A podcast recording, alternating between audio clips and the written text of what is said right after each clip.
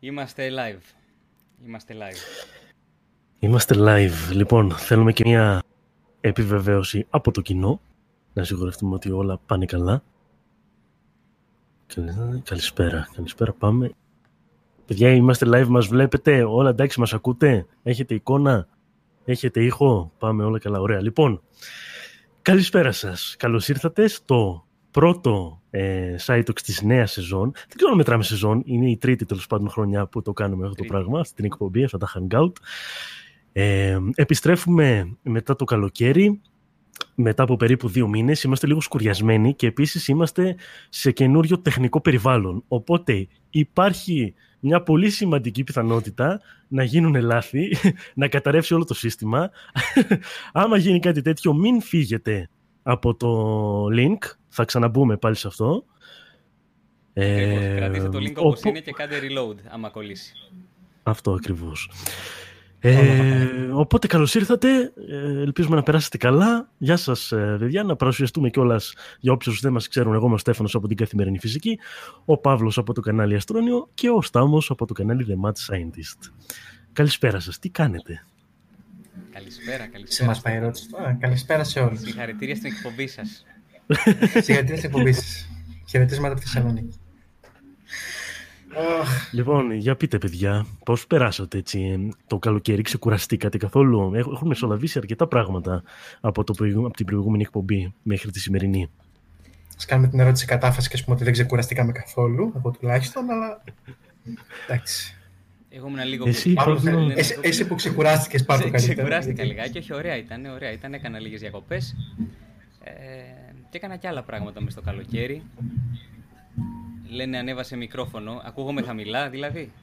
Δεν μπορώ να κάνω πολλά πράγματα. Μάλλον, μάλλον για μένα το λένε. Ε, όχι, λένε για μένα.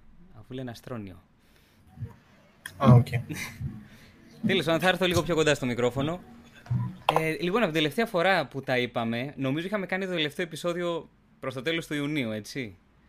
Μετά πήγα Θεσσαλονίκη. Ναι. Αυτό ήταν μια πολύ ωραία εμπειρία και ήταν και ο Στάμος εκεί πέρα και ο Άκης ο Αποστολίδης από το Skeptic Theory και κάναμε τρία αστρόνιο bar quiz συνεχόμενα, τρεις συνεχόμενες βραδιές και ήταν πάρα πολύ ωραία, περάσαμε πολύ ωραία με τους Θεσσαλονικείς ε, και ύστερα, εντάξει αυτά, μετά βγάλαμε και κάποιο επεισόδιο Στάμου εσύ έβγαλες, δεν θυμάμαι αν έβγαλες Το καλοκαίρι έβγαλες κάτι Καφές, καφές, το καφές, άλλο θέμα Σε άλλα νέα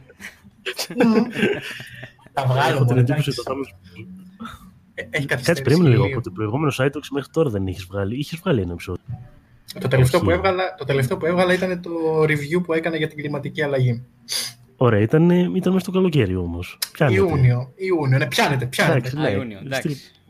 Μ' αρέσει όπως το θέτεις, πιάνετε, μπράβο. Πιάνετε, πιάνετε. Κανονικότατα. Ε, οπότε πήγες για αστρόνιο bar quiz στη Θεσσαλονίκη, Παύλο, για τρεις μέρες τυχερή Θεσσαλονίκη. Γιατί ωραία. εγώ όσα έχω πάει ήταν πάρα πολύ ωραία, είχα περάσει πάρα πολύ καλά.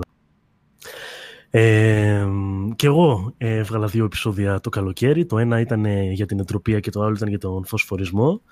Ε, όχι ότι θέλω να δικήσω κάποιο από τα δύο, αλλά η αλήθεια είναι ότι η εντροπία είναι ένα πάρα πολύ αγαπημένο μου θέμα. Ε, και ουσιαστικά το έκανα για να θέσω τις βάσεις για επόμενα μελλοντικά θέματα, τα οποία έτσι με ενθουσιάζουν πάρα πολύ και θέλω να τα πιάσω. Δεν θα δώσω spoiler τι θα είναι αυτά. Ε, να πω μόνο ότι το θέμα προέκυψε από Paul ε, στο Patreon, οπότε αν θέλετε να συμμετέχετε σε Paul, να κάνω και λίγο plug με το crowdfunding μου, αν θέλετε να συμμετέχετε, κάντε μια γραφή εκεί πέρα και να υποστηρίξετε και το κανάλι. Ε, και εγώ εντάξει, μπορώ να πω ότι ξεκουράστηκα σχετικά. Ήταν ένα περίεργο καλοκαίρι για μένα, πολύ ζέστη. Ήταν ο πιο ζεστός Ιούλιος ε, που έχει καταγραφεί στην ιστορία. Ο Ιούλιος του 2019. Α, ναι. Ναι.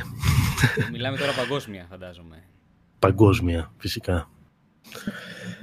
Και εσύ ταξίδεψες σε όλο τον κόσμο. Όχι, το λέω αυτό. Τα Γιάννη το αντιπροσώπευσε. Καλά και για το Γιάννη έχει παραπλησίες. Το λέω αυτό γιατί θα προκύψουν και κάποια θέματα για την κλιματική αλλαγή μετέπειτα. Ναι, αυτά ε, εγώ να πω επίσης ότι βρέθηκα στη Θεσσαλονίκη και συμμετείχα στο podcast των Γκρέιμερ, στο αβάφτιστο podcast. Ε, ήταν η πρώτη φορά που γνώριζα τα παιδιά από κοντά και ήταν πάρα πολύ συμπαθητικοί και οι δύο, και ο Δημήτρης και ο Θόδωρος. Πάρα πολύ καλά παιδιά. Κάναμε μια πολύ ωραία κουβέντα. Μπορείτε να τη βρείτε στο κανάλι των Gramer ή μπορείτε να την ακούσετε στο Spotify ή στο iTunes ή σε οποιαδήποτε άλλη ε, εφαρμογή για podcast χρησιμοποιείτε, το αβάφτιστο, το αβάφτιστο podcast ψάξτε. Και σε αυτό το σημείο φυσικά να πούμε ότι και εμείς πια είμαστε στο Spotify, μπορείτε να μας βρείτε ως siteoxgr, ε, μπορείτε να, να κατεβάσετε τα επεισόδια για να τα ακούτε offline, όσοι βέβαια έχετε συνδρομή στο Spotify, για να μην ε, έχει δεν έχουν, Δουλεύει και για όσους δεν έχουν. Τα podcast, ναι, νομίζω δουλεύουν και για άτομα που, το, που έχουν την. Ναι, ενώ μπορείς να το κατεβάσεις όμως. Να το κατεβάσεις, όχι, ναι, αλλά μπορεί να, το ακούσεις. Ναι, εννοείται, μπορείς να το ακούσεις από οπουδήποτε, αρκεί να έχεις δεδομένα. Αυτό. Απλά, αν έχεις συνδρομή, μπορείς να το κατεβάσεις κιόλας και να το ακούσεις offline. Α, εντάξει, δεκτό. Α, εντάξει, οι περισσότεροι κι αλλιώς, για να είμαστε ειλικρινείς, μας ακούνε σε ηχητικό. Οπότε... Να ρωτήσω κάτι, επειδή συνεχίζουν να μου γράφουν ότι δεν με ακούνε καλά, αύξησα λίγο την ένταση του μικροφόνου μου. Τώρα με ακούτε καλύτερα, γράψτε αν θέλετε. Σε εμάς ακούει μια χαρά πάντως. Ωραία, ωραία. Απλά από εμένα τον ήχο τον παίρνουν από αλλού, δεν τον παίρνουν από το Discord. Okay. Ε, το καλοκαίρι και εγώ έβγαλα βιντεάκια, ξέχασα να το πω αυτό. Το ένα ήταν ε, για, την, ε, για, τον, για τους πλανήτες στον αστέρα του Tea Garden. Το είχαμε συζητήσει εδώ πέρα στο Cytox, αν θυμάστε. Πρώτοι εσείς το ακούσατε. Και το άλλο βγήκε τώρα πριν λίγες μέρες για την έκλαψη της μαύρης τρύπας ε, στο κέντρο του γαλαξία μας. Που πάλι ο κόσμος έδειξε πάρα πολύ ενδιαφέρον. Του αρέσουν πολύ αυτά τα θέματα. Και η αλήθεια είναι ότι τα διαστημικά νέα τρέχουν ασταμάτητα. Ε. Δηλαδή, άλλο θέμα ετοίμαζα να συζητήσουμε σήμερα και άλλο θέμα βγήκε στην πορεία. Δηλαδή, χθες ήρθε ένα τελείως καινούριο νέο και μου στείλαν πάρα πολλά μηνύματα. Πείτε αυτό στο Cytox, πείτε αυτό στο Cytox. Οπότε άφησα το άλλο που είχα ετοιμάσει λίγο στην πάντα και θα μιλήσουμε γι' αυτό. Λοιπόν, ε, αλλά πριν... Πολλές οι εξελίξεις. Μην, μην, πάμε όμως, ναι, μην πάμε όμως ακόμα στα επιστημονικά νέα, ε. Στέφανε, νομίζω... Έχουμε και μια μικρή ναι, ανακοίνωση. Φυσικά έχουμε μια ανακοίνωση όχι μικρή, να κάνουμε. Όχι μικρή, Στάμο, τεράστια. τεράστια ανακοίνωση έχουμε. Καθόλου μικρή δεν είναι, γιατί για πρώτη φορά θα κάνουμε ε, μια εκδήλωση στα πλαίσια του SciTalks ε, σε συνεργασία με το Ίδρυμα Ευγενίδου στο ε, πλανητάριο, στο Ίδρυμα Ευγενίδου και θα συμμετέχουν όλα τα ελληνόφωνα επιστημονικά κανάλια ε, τώρα να τους απαριθμίσω. Είναι το πρώτο Cytox Convention, έτσι να το πούμε για να ξέρει ο κόσμος πώς να το βρει. Αυτός είναι ο τίτλος, πρώτο Cytox Convention. Λοιπόν, είμαστε εμείς οι τρεις, καθημερινή φυσική Mad Scientist. Θα είναι ο Μάικιους, θα είναι ο Άκης, ο, το Skeptic Theory, θα είναι ο Γιάννης, Science Behind Music. Ε, θα είναι ο Νίκος από το Biotech Guy, θα είναι ο Σταύρος Λουβερδής που έχει το κανάλι Απλά η Φυσική, θα είναι ο Φώτης ε, Ζάνταλης, αν θυμάμαι σωστά, Ζανταλής, ε, ναι. που έχει, Ζανταλής, που έχει το κανάλι Teach Me About It. Ε, θα ξεχνάω κάποιον. Ε, να πούμε το πρόγραμμα. Να, ε, νομίζω είναι πρώτη φορά που θα το πούμε. Έχουμε κάνει τι ανακοινώσεις. Δεν έχει εμφανιστεί. Ναι. Καταρχάς, να πούμε ότι αυτό θα γίνει 5η 19 και Παρασκευή 20 Σεπτεμβρίου στο Πλανητάριο, 7 η ώρα. Είναι άλλο το πρόγραμμα τη μία μέρα και άλλο το πρόγραμμα την άλλη. Ε, και όταν λέμε 7 η ώρα, επειδή η είσοδος είναι ελεύθερη και λογικά θα υπάρχει αρκετός κόσμος, καλό είναι να έρθετε αρκετή ώρα νωρίτερα. Όσοι θέλετε να έρθετε. Για να σιγουρευτείτε ότι θα μπείτε. Έχουμε εξασφαλίσει και μια δεύτερη αίθουσα στο μεταξύ, στην οποία θα γίνεται αναμετάδοση του, του event, ώστε να, ώστε να μπορέσουμε να χωρέσουμε όσο περισσότερους γίνεται. Και να σας πω ποιοι μιλάνε την πρώτη βραδιά. Α, αυτό θέλετε να μάθετε. Αυτό θα μάθετε. Από λοιπόν, κάπου σε πρώτη παγκόσμια αποκλειστικότητα. Σε πρώτη παγκόσμια αποκλειστικότητα. Αυτό. Βάλτε λίγο τύμπανα, ρε παιδιά, να, να ανεβάσουμε το. Λοιπόν, ε, καταρχάς την, την πρώτη βραδιά συντονίζω εγώ και μιλάνε ο Στάμος, Mad Scientist, ο, ο Γιάννης ο Ρούσος, Science Behind Music, ο Άγιος ο Αποστολίδης από το Skeptic Theory, ο Φώτης ο Ζανταλής από το Tech to Me About It και ο Στέφανος ο Βαμβάκος από την Καθημερινή Φυσική. Αυτή είναι η πρώτη βραδιά και η δεύτερη βραδιά, Παρασκευή 20 Σεπτεμβρίου, ο παρουσιαστής θα είναι ο Στάμος, Mad Scientist δηλαδή, και θα μιλήσει ο Σταύρος Λουβερδής από το Απλά η Φυσική, ο Δημήτρης Θεοδοσόπουλος από το Smart Chemistry, ο Μάικιους από το Mike's Official και το What the Fact, ο Νίκος, ο Αναγνωστάκης από το Biotech Guy και εγώ στο τέλος, ε, Παύλος Καστανάς, για όσοι δεν με ξέρουν, Αστρόνιο. Αυτά θα περάσουμε τέλεια. Μετά θα έχει και μία συζήτηση, θα κάνουμε μία συζήτηση με το κοινό, εν είδη Q&A, αλλά θέλουμε να κουβεντιάσουμε και μεταξύ μας, έτσι να είναι όσο πιο ζωηρή γίνεται αυτή η κουβέντα που θα γίνει. Και φαντάζομαι μετά θα έχουμε και την ευκαιρία στον εξωτερικό χώρο, έξω από την αίθουσα, να κουβεντιάσουμε μαζί σας ε, και να κάνουμε ό,τι άλλο θέλετε. Όχι και ό,τι άλλο θέλουν. Εντάξει, σχεδόν ό,τι άλλο θέλουν.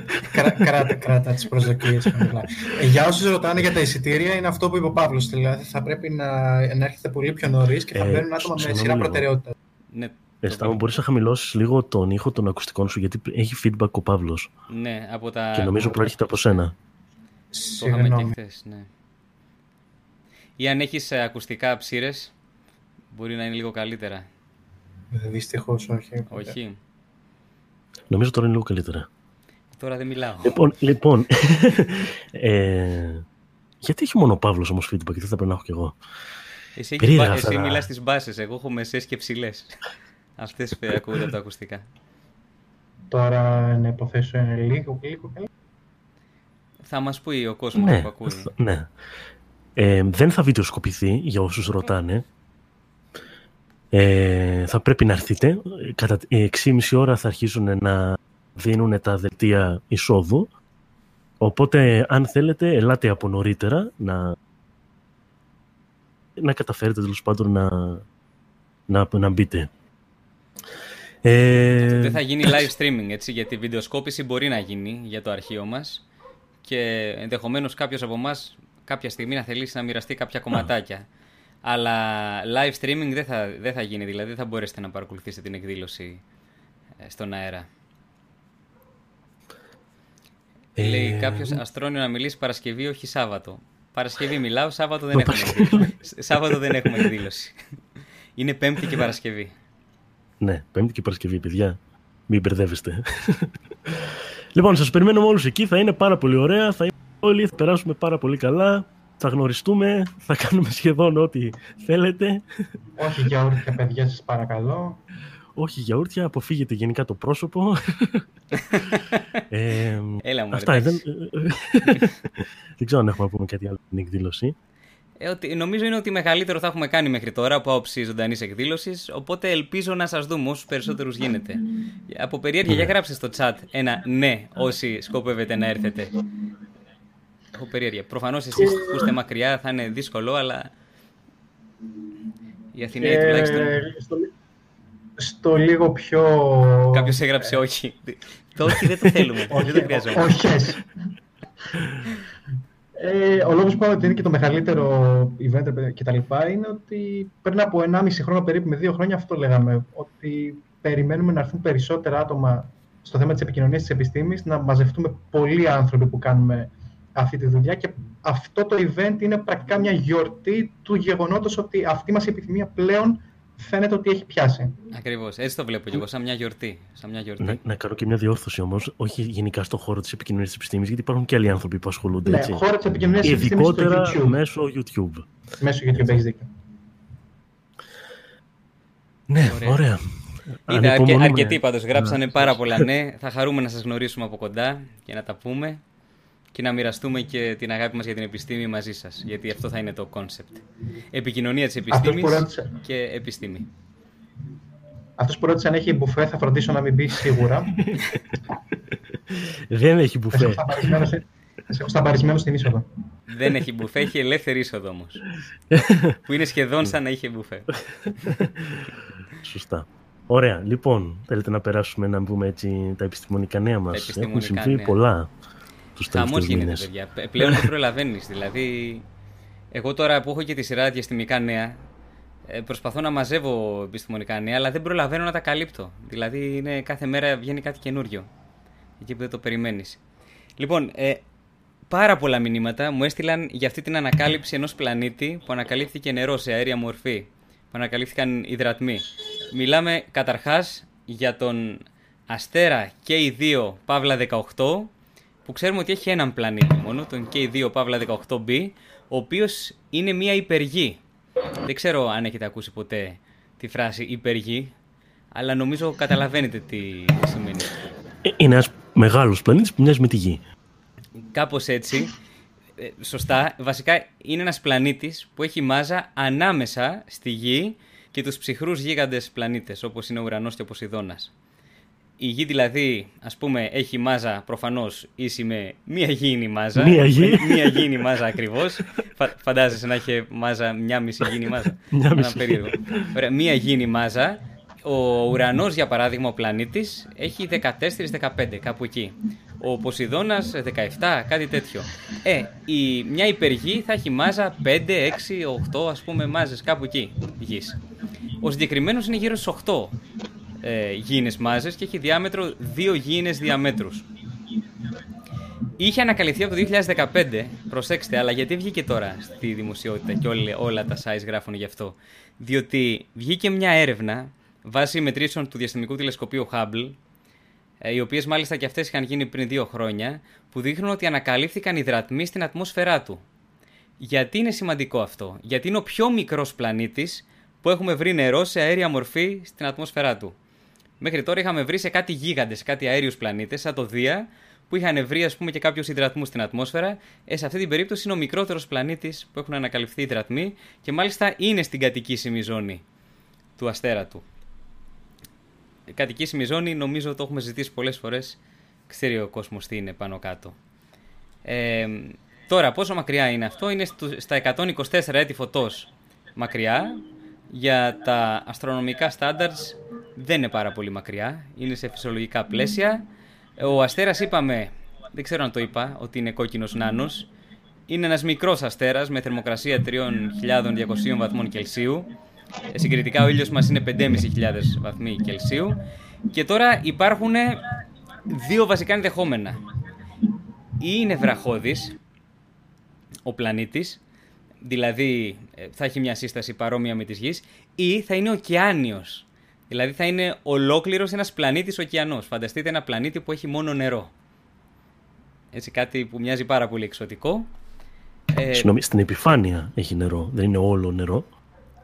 σίγουρα θα υπάρχει και ένας πυρήνας πάντα ο οποίος είναι ε, πυκνός, ε, στερεός, αλλά μπορεί το νερό πραγματικά να είναι μια τεράστια έκταση του πλανήτη, ένα, με- ένα τεράστιο μέρος του όγκου του πλανήτη. Δηλαδή, στην περίπτωση της Γης, το νερό που είναι, είναι στην ουσία στην επιφάνεια μόνο, έτσι. Σε τέτοιους πλανήτες θα μπορούσε το νερό να φτάνει σε πάρα πολύ μεγάλα βάθη και πραγματικά είναι ένας πλανήτης νερό. Μάλιστα, ω, εντυπωσιακό. Αυτό Ε, είναι- δεν, υπάρχει θέμα, δεν υπάρχει θέμα με τις πιέσεις οι οποίες μπορούν να αεριοποιούν το, το νερό. Απλά ρωτάω, δεν... Ναι, Έχεις μεγάλη πίεση, αλλά έχεις και μεγάλη θερμοκρασία. Και το νερό, εντάξει, δεν είναι απαραίτητο το, το νερό θα είναι στην υγρή μορφή που, που ξέρουμε, έτσι. Μπορεί να είναι οτιδήποτε. Ε, Αν Μμμ. θυμάστε κάποια στιγμή, σε ένα επεισόδιο είχα μιλήσει για ένα πλανήτη που είχε καυτό πάγο. Γιατί μπορεί να γίνουν πολύ περίεργοι συνδυασμοί ε, πιέσεων και θερμοκρασίας. Μπορεί να έχεις 400 βαθμούς Κελσίου και να έχεις πάγο, επειδή έχεις ας πούμε φοβερή πίεση.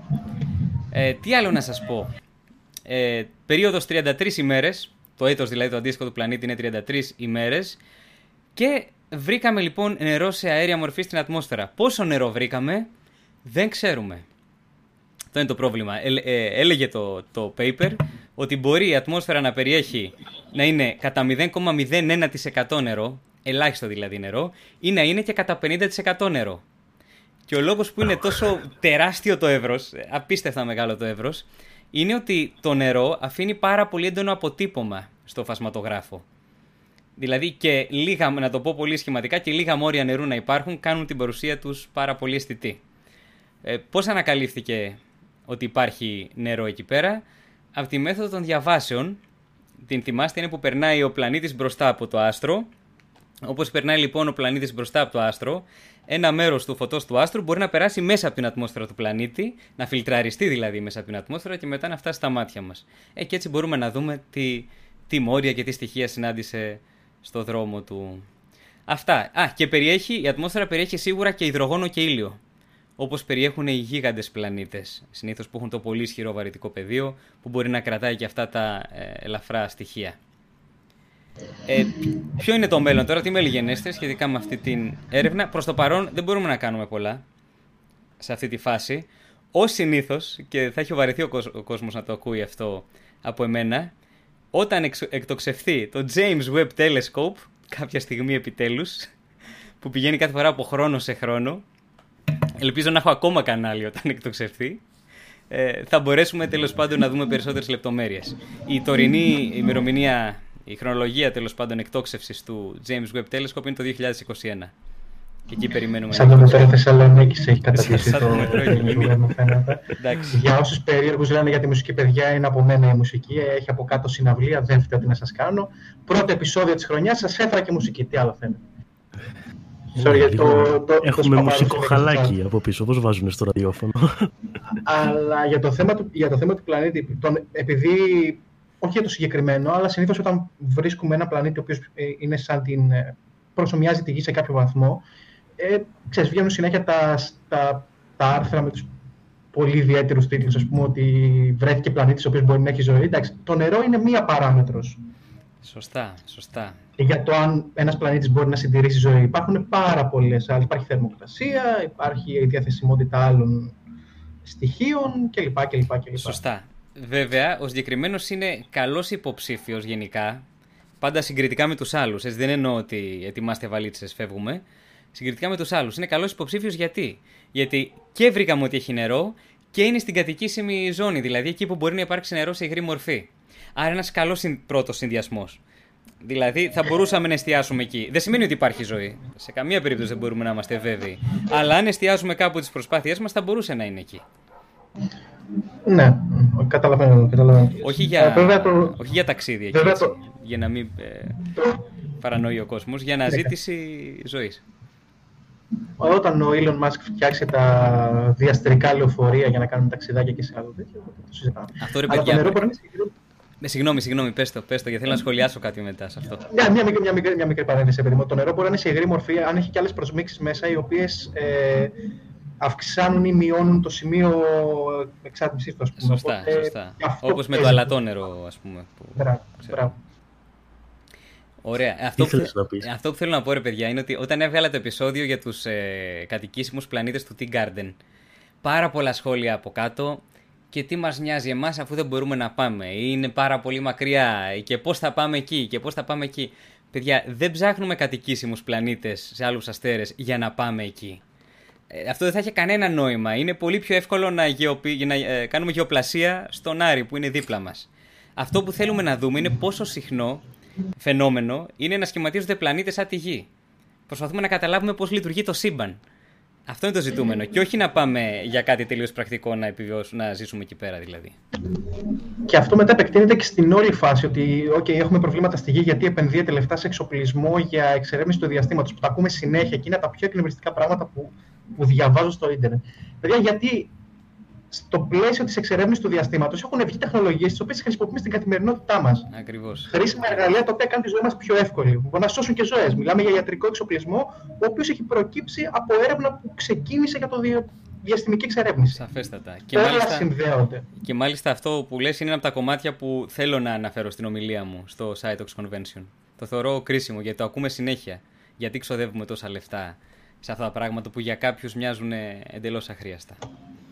Και ένα πολύ χαρακτηριστικό παράδειγμα που το διάβαζα και αυτές τις μέρες, μία από τις τεχνολογίες οι οποίες μπορεί να βοηθήσει μακροπρόθεσμα στην παροχή τροφής για, τις, για τους ανθρώπους, ξεκίνησε σαν ένα πιθανό εργαλείο που θα μπορούσαν να χρησιμοποιούν αστροναύτες σε μεγάλα ταξίδια στο διάστημα, το οποίο είναι η αεροπονία.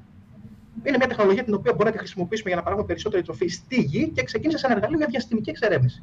Οπότε μην, μην βάζουμε τέτοια, τέτοια κουτάκια. Ας πούμε. Η επιστήμη είναι πλέον κάτι συνολικό και μπορεί μία εφαρμογή σε ένα τομέα να χρησιμεύσει σε πάρα πολλούς άλλους τομείς και να έχει εφαρμογή στην καθημερινότητα του οποιοδήποτε. Ακριβώς. Ακριβώς. Πώς το είπες αυτό στο μου, αεροπονία. Α, ναι, αεροπονία. Ουσιαστικά στην αεροπονία έχεις, ε, φαντάσου σαν ένα κουτί, το οποίο έχει ένα μπεκάκι, ε, το οποίο ψεκάζει ένα διάλειμμα, ένα υδατικό διάλειμμα ε, με θρεπτικά συστατικά στη ρίζα του φυτού, με τέτοιο τρόπο ώστε χρησιμοποιείς πολύ λιγότερο νερό και έχεις πολύ μεγαλύτερη απόδοση στην απορρόφηση που έχει το φυτό από αυτά τα θρεπτικά συστατικά και πολύ μεγαλύτερη παραγωγή ανάλογα με το ποσοστό στήσης κιόλας. Ήθελα να κάνω και ένα επεισόδιο για, το, για τις εναλλακτικές μορφές ε, καλλιέργειας.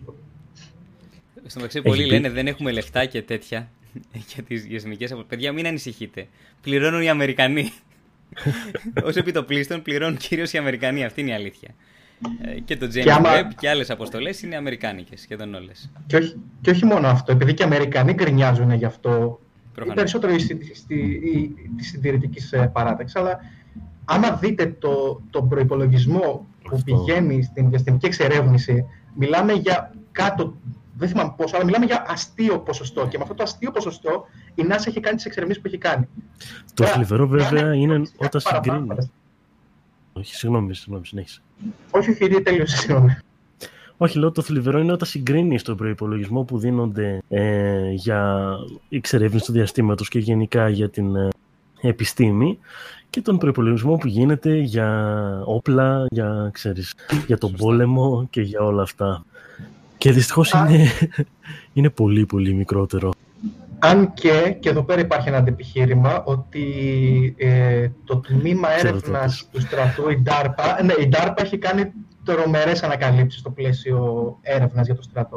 Α πούμε, τα αυτοκινούμενα οχήματα, όπως της Tesla, η έρευνα πρακτικά χρηματοδοτήθηκε αρχικά από την DARPA. Τότε βγήκε το πρώτο το Toyota, αν θυμάμαι καλά, το οποίο το είχαν κάνει σαν ε, διαγωνισμό του Stanford και το είχε χρηματοδοτήσει εξ ολοκλήρου η DARPA. Ναι. Μεγάλο θέμα όμως, εντάξει. Δεν ξέρω βέβαια τώρα κατά πόσο ξέρεις μπορείς να το εκλάβεις σαν ε, πλεονέκτημα αυτό το ότι ξέρεις μπορεί και στην πορεία να ανακαλυφθεί κάτι το οποίο να είναι χρήσιμο. να είναι χρήσιμο εννοώ, εντάξει, ξέρεις, στο, στο να μην σκοτώνεις ανθρώπους. Είναι πολύ, πολύ στο μετέχνιο. Πολύ, είναι δυνητικά επικίνδυνο το να, το να ενισχύσει τη χρηματοδότηση για ένα παράδειγμα του στρατού το οποίο βρίσκει νέες τεχνολογίες. Αλλά δεν μπορείς να είσαι και πλήρως αναγωγικός και να πεις ότι η χρηματοδότηση στο στρατό δεν παράγει νέα τεχνολογία η οποία μπορεί να χρησιμοποιηθεί για κάτι χρήσιμο. Όχι εσύ, γενικά, κατάλαβες. Ναι, καλά, εννοείται όσο γίνεται έρευνα σε οποιονδήποτε τιμέα, ε, προφανώς η επιστήμη πηγαίνει μπροστά και προφανώς θα προκύπτουν νέα πράγματα και νέες ιδέες κτλ, κτλ. Απλά ε, δεν ξέρω, είναι λίγο σαν να μου λες ότι πώς αγιάζει τα μέσα και δεν συμφωνώ. Όχι, όχι, σε καμία περίπτωση. Αυτό, αυτό εξήγησα ότι δεν εννοώ ότι είναι θετικό, ότι, ότι θα πρότεινα να ενισχυθεί ναι, η χρηματοδότηση ναι, ναι, για τη μέτωπο στην αλλά ότι έχουν και τις θετικές εκφάνσεις. Είναι, υπάρχει που υπάρχει, τουλάχιστον παράγει και κάτι θετικό. Δεν είναι ότι παράγει μόνο κάτι αρνητικό. Ναι, εντάξει, ok, okay, το καταλαβαίνω. Ωραία, λοιπόν, να περάσουμε στο επόμενο θέμα. Go on. Λοιπόν, μέσα στο καλοκαίρι, ε, πιστεύω ότι πολλοί θα το είδατε και πολλοί θα το μάθατε, έγιναν ε, κάποιες φωτιές, άναψαν κάποιες φωτιές στον Αμαζόνιο, στο τροπικό δάσος του Αμαζονίου. Και το θέμα πήρε τεράστιες διαστάσεις. Ε, εγώ δηλαδή είδα πάρα πολλά post ε, από φίλους μου στο facebook, από ανθρώπους που ακολουθώ στο instagram, από ιδιοσιογραφικά site, από τις ειδήσεις, ε, ακούστηκε πολύ, τέλος πάντων παίχτηκε πάρα πολύ. Και θέλω λίγο έτσι να μιλήσουμε για αυτό το θέμα. Καταρχάς ακούστηκαν κάποιοι μύθοι, κάποιες παρανοήσεις ε, και όταν το θέμα ε, παίρνει έτσι τόσο μεγάλες διαστάσεις, αρχίζεις να υποπτεύεσαι λίγο γιατί γίνεται αυτό τελικά και ποιος είναι ο λόγος. Ε, αυτό, οι φωτιές ξεκίνησαν, αν θυμάμαι καλά, μέσα στον Ιούλιο, αλλά το peak γιγαντώθηκαν μέσα στον Αύγουστο. Ε, και πολλοί έτσι celebrities και μέχρι και πολιτικοί αρχηγοί πήραν θέση και ξέρεις, ε, ε, ενεπλάκησαν... Δεν σε ακούω, μου. Νομίζω πρέπει να το πατήσεις το κουμπάκι. Τέλος πάντων, ενεπλάκησαν σε μια διαμάχη ε, για όλο αυτό το πράγμα. Ενδεικτικά έτσι να αναφέρω ότι πήραν θέση πούμε, η Μαντόνα και κάποιοι ηθοποιοί. Πήραν θέση ο Ντικάπρι, ο οποίος είναι και γνωστός για τις ε, περιβαλλοντικές του ανησυχίες. Πήρε θέση ο, ο Κριστιανό Ρονάλντο και μέχρι και ο, ο πρόεδρος της ε, Γαλλίας, ο Μακρόν. Και ανέφεραν όλοι αυτοί ότι το τροπικό δάσος του Αμαζονίου παράγει το 20% του οξυγόνου ε, του πλανήτη. Αυτό είναι ένας μύθος. Κανένας δεν ξέρει πώς έχει προκύψει αυτό το ποσοστό, το 20%. Ε, ρωτήθηκαν κάποιοι ειδικοί και οι περισσότεροι δώσανε ένα ποσοστό της τάξης 6 με 9%. Αλλά και αυτό δεν είναι ολόκληρη η πραγματικότητα. Δηλαδή, ναι, το τροπικό δάσος του Αμαζονίου παράγει έναν τεράστιο όγκο οξυγόνου ε, μέσω της φωτοσύνθεσης, έτσι, γιατί ουσιαστικά η φωτοσύνθεση τι, γίνεται, τι, τι συμβαίνει, παίρνουν τα φυτά το διοξίδιο του άνθρακα και νερό και παράγουν γλυκόζη και οξυγόνο. αλλά καταναλώνει επίσης ένα τεράστιο όγκο οξυγόνου μέσω της αναπνοής, γιατί τα, τα φυτά αναπνέουν όπως και όλοι οι υπόλοιποι ζωντανοί οργανισμοί και παίρνουν δηλαδή, ε, προσλαμβάνουν το οξυγόνο και αποβάλλουν διοξείδιο του άνθρακα. Σίγουρα δεν, ε, δεν ε, προσλαμβάνουν όσο οξυγόνο έχουν αποβάλει κατά τη διάρκεια της φωτοσύνθεσης. Είναι περίπου στο 50% προσλαμβάνουν πίσω, αλλά ε, αυτό το υπόλοιπο καταναλώνεται από άλλους διάφορους μικροοργανισμούς μέσα στο δάσος. Οπότε ουσιαστικά το καθαρό κέρδος, για να το πούμε έτσι, που δίνει το δάσος του Αμαζονίου ε, σε οξυγόνο στον πλανήτη είναι σχεδόν μηδέν. είναι σχεδόν μηδέν. Έτσι. Αυτός λοιπόν είναι ένας μύθος, είναι μια παρανόηση και έχει αναπαραχθεί πάρα πολύ. Ε, και το δεύτερο που θεωρήσα εγώ σημαντικό είναι ότι αυτή η φωτιά στον Αμαζόνιο ήταν κάτι που συνέβη για πρώτη φορά και ήταν πάρα πολύ μεγάλη και δεν έχει ξανασυμβεί και κάτι τέτοιο. Το οποίο ούτε αυτό ισχύει. Είναι η μεγαλύτερη φωτιά από το 2010. Δηλαδή έχουν υπάρξει πάλι μεγάλες φωτιές και δεν συμβαίνουν μόνο στον Αμαζόνιο, συμβαίνουν γενικά σε όλη, έτσι, παντού στη γης, σε όλα τα δάση της γης. Είναι η εποχή αυτή, είναι η ξηρά περίοδος, γιατί εκεί δεν έχουν τις τέσσερις εποχές που έχουμε εδώ πέρα. Έχουν μία υγρή περίοδο και μία ξηρή περίοδο. Ε, οπότε είναι κοινές οι πυρκαγιές ε, αυτούς τους μήνες. Ε, Παρ' όλα αυτά ήταν μεγάλη η πυρκαγιά, ήταν 25% μεγαλύτερη ε, από τον μέσο όρο των τελευταίων 8 ετών. Ε, οπότε, δεν θέλω λίγο να παρεξηγηθούν αυτά που λέω. Δεν σημαίνει ότι ε, επειδή είναι, υπάρχουν κάποιοι μύθοι και παρανοήσεις όσον αφορά αυτό το θέμα ότι το δάσος του Αμαζονίου δεν έχει καμία αξία και να το κάψουμε για να χτίσουμε πολυκατοικίες. Έτσι μην πάμε στο άλλο άκρο. Καλά κάνεις και το λες γιατί είμαστε στο ίντερνετ. Ξέρεις πώς γίνεται. Εννοείται ότι είναι πάρα πολύ σημαντικό. Οι επιστήμονες το θεωρούν πάρα πολύ σημαντικό. Παρόλο που δεν παράγει το 20% του οξυγόνου μας. Δεν χρειάζεται να, να κάνει αυτό για να είναι σημαντικό. Ε, ε, αυτό αν μου επιτρέψεις μια πολύ ναι. μικρή παρένθεση, και αυτό είναι πάντοτε ένα επιχείρημα που ακούω και για θέματα πυρκαγιάς και για θέματα της κλιματικής αλλαγής. Το να κάνουμε υπερβολές. Υπάρχουν πραγματικά θέματα. Και έτσι υπάρχει το, το θέμα της κλιματικής αλλαγής, το οποίο είναι πραγματικό πρόβλημα, το οποίο καλούμαστε να αντιμετωπίσουμε. Υπάρχει το πρόβλημα των πυρκαγιών, το οποίο καταστρέφει τεράστιο μέρος βιοποικιλότητας. Δεν είναι ανάγκη να κάνουμε υπερβολές πάνω σε πραγματικά δεδομένα για να περάσουμε το μήνυμα. Αν μη τι άλλο, με τις υπερβολές δίνεται πάτημα σε άτομα τα οποία δεν πιστεύουν σε αυτές τις ιδέες. Δεν πιστεύουν ότι η βιοπικιλότητα είναι πρόβλημα, η καταστροφή συγγνώμη, της βιοπικιλότητα είναι πρόβλημα, ή δεν πιστεύουν ότι η κλιματική αλλαγή είναι πραγματική και σου λέει: Ορίστε, αυτοί που τα πιστεύουν υπερβάλλουν. Δεν είναι πραγματικό. Κάνετε ζημιά με αυτόν τον τρόπο. Δεν είναι, OK, είναι πρόβλημα, δεν πειράζει και αν δεν είμαστε ακριβείς. Όχι, να είστε ακριβείς. Το πρόβλημα υπάρχει έτσι κι αλλιώς. Κλείνει παρένθεση, συγγνώμη. Όχι, συμφωνώ απόλυτα. Συμφωνώ απόλυτα με αυτό που λες. Δηλαδή, φτάσαμε σε αυτό το σημείο ε, πολλοί άνθρωποι να μην πιστεύουν ότι συμβαίνει κλιματική αλλαγή, γιατί δεν, ε, δεν ακούν αυτά που τους λένε οι επιστήμονες. Οπότε δεν μπορούμε ε, με το να συνεχίσουμε να μην κάνουμε αυτό το πράγμα να λύσουμε το πρόβλημά μας. Ε, οπότε ναι, είναι πολύ σημαντικό. Ένας από τους λόγους τον, τον ανέφερε και ο Στάμος είναι η συντήρηση της βιοπικιλότητας, η οποία είναι τεράστια στο δάσος του Αμαζονίου. Ε, επίσης είναι πολύ σημαντικό εκείνο το δάσος για το τοπικό κλίμα των ε, γύρω χωρών ε, αλλά και γενικότερα για το κλίμα του πλανήτη. Αλλά το, το, αυτό που συνδέεται με την κλιματική αλλαγή είναι ότι ε, το δάσος, το, το τροπικό δάσος του Αμαζονίου είναι μια τεράστια, να το πω, δεξαμενή διοξιδίου του άνθρακα.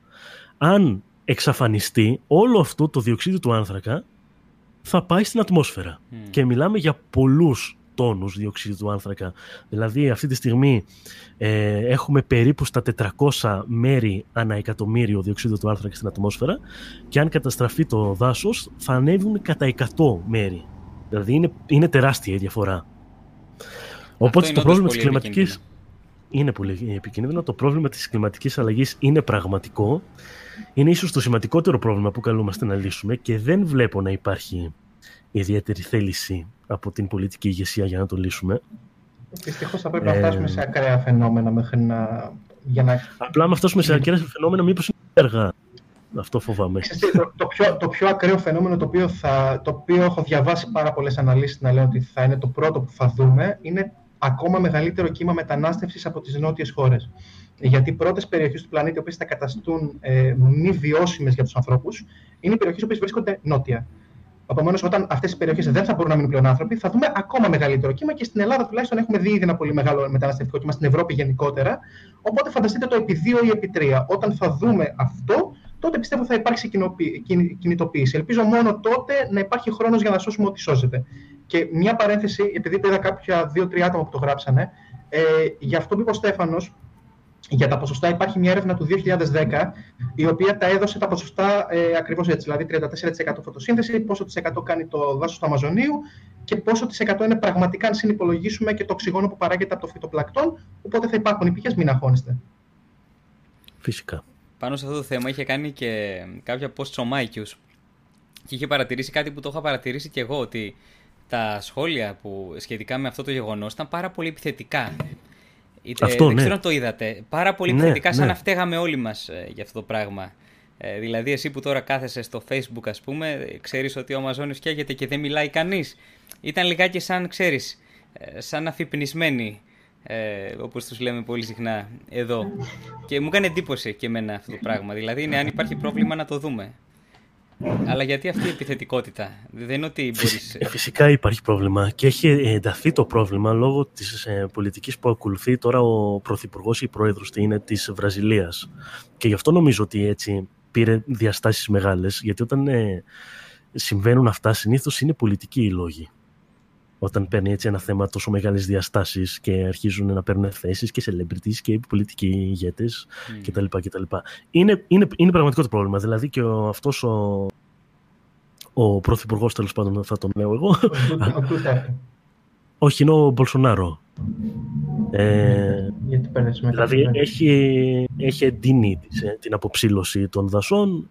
Έχει δηλαδή τέλος πάντων μια πολιτική η οποία εντάξει δεν, ε, ούτε εγώ συμφωνώ και πολλοί έτσι ε, ας, πω, ας πω οικολόγοι διαφωνούν. Αυτό που λέει ο, ο Παύλος πάντως με το θέμα της επιθετικότητας το βλέπω και σε άλλα θέματα. Θέματα τα οποία απολώνουν όπως είναι το περιβάλλον συνήθως βγάζουν τέτοια επιθετικότητα ή θέματα τα οποία μπορεί να τα ανάγκη σε ιδεολογία. Και όπως και αυτό που είπα πριν, και αυτή η επιθετικότητα έχει το αντίθετο αποτέλεσμα από αυτό που θέλουν τα συγκεκριμένα άτομα. Δηλαδή δεν κινητοποιεί περισσότερο κόσμο. Αν μη τι άλλο, εκνευρίζει τον κόσμο περισσότερο και τον κλείνει από το να ψάξει το πρόβλημα ίσως είναι αντιπαραγωγικό από τη δική μου οπτική. Σωστά. Πολύ. Σωστά. Πολλές φορές είναι αντιπαραγωγικό. Δηλαδή, δες τα χιλιάδες πώ που έγιναν στην Ελλάδα. Ε, τι αποτέλεσμα είχαν; Ξέρεις πότε θα είχαν αποτέλεσμα; Αν συνοδεύονταν από κάποιο link ε, για να προσφέρουμε με κάποιο τρόπο, για παράδειγμα. Και μάλιστα θα δεν είναι ανάγκη να είναι επιθετικά. Μπορεί να είναι παιδιά, γίνεται αυτό το πράγμα. Α πούμε, καίγεται αυτό το δάσος. Μπορούμε όλοι να βοηθήσουμε μπαίνοντας εδώ. Ένα link. Ήρεμα και ωραία και βοηθάς πάρα πολύ το να λες όλους τους άλλους ότι είναι χειρότεροι από σένα επειδή εσύ ξέρεις ότι το δάσος καίγεται, δεν βοηθάει κανέναν και είναι και μέχρι και ενεργησιστικό μπορώ να το πω. Κοίταξε, και να μην υπάρχει κάποιο link για να κάνεις κάτι ε, άμεσα και μόνο η ενημέρωση είναι σημαντική. Έτσι, ναι, σε, γιατί σε πλαίσια υπάρχει, όμως Ναι, ε, αλλά όταν είσαι επιθετικός και όταν είσαι εριστικός και αλαζόνας και τέλος πάντων έχεις πάρει αυτό το, αυτή τη θέση, δεν, δεν, είναι, δεν είναι δηλαδή, δεν, ε, δεν βοηθάς, δεν βοηθάς την κατάσταση.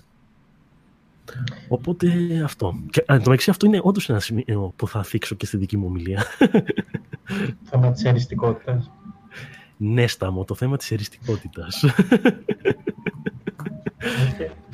Για σε λίγο θα τα πούμε όλα που θα πούμε στην ομιλία στο convention. Όποτε μην έρθετε. θα έχει νόημα. όχι, όχι, ακούσετε διαφορετικά πράγματα, να έρθετε. Μικρά spoiler. Είναι πολύ μικρά, πολύ μικρά. Teaser, όχι spoiler, μικρά teaser. Έτσι. Αυτά λοιπόν, λοιπόν να περάσουμε. Το επόμενο θέμα. Το επόμενο θέμα μας. Ο Στάμος είναι που έχει βάλει νομίζω ένα ωραίο, ε. Α, ναι, για το... Δέκα, δεν ξέρω πόσοι από εσάς θέλετε, για... θέλετε να ξέρετε πότε θα πεθάνετε. Χωρίς το clickbait το τίτλος.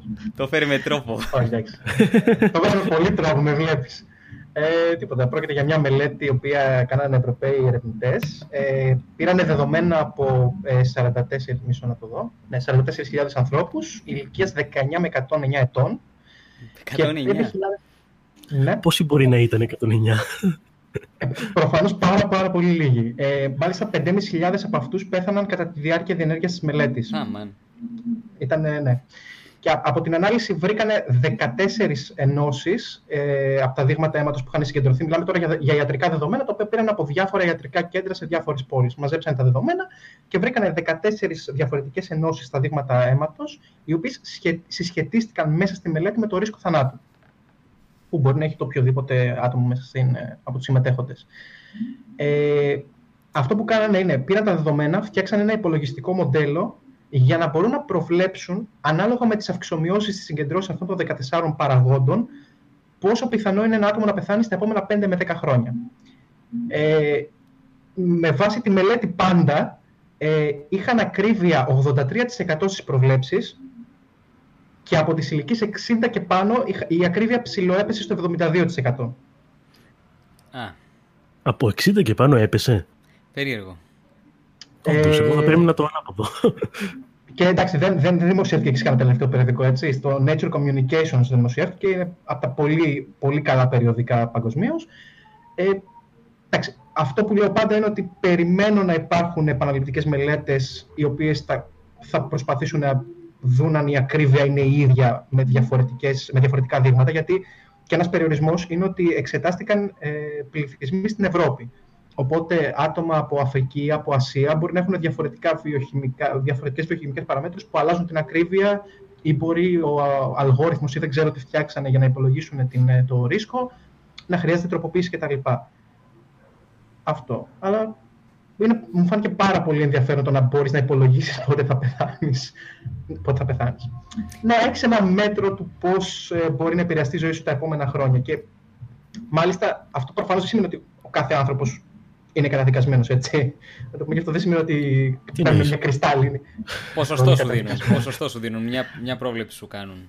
Και αυτό, αυτό μπράβο, ακριβώς αυτό, μπορεί να αλλάξει ανάλογα με, τη, με το αν θα αλλάξεις τη διατροφή σου, αν θα αλλάξεις ε, τον τρόπο, τη συχνότητα άσκησης κτλ.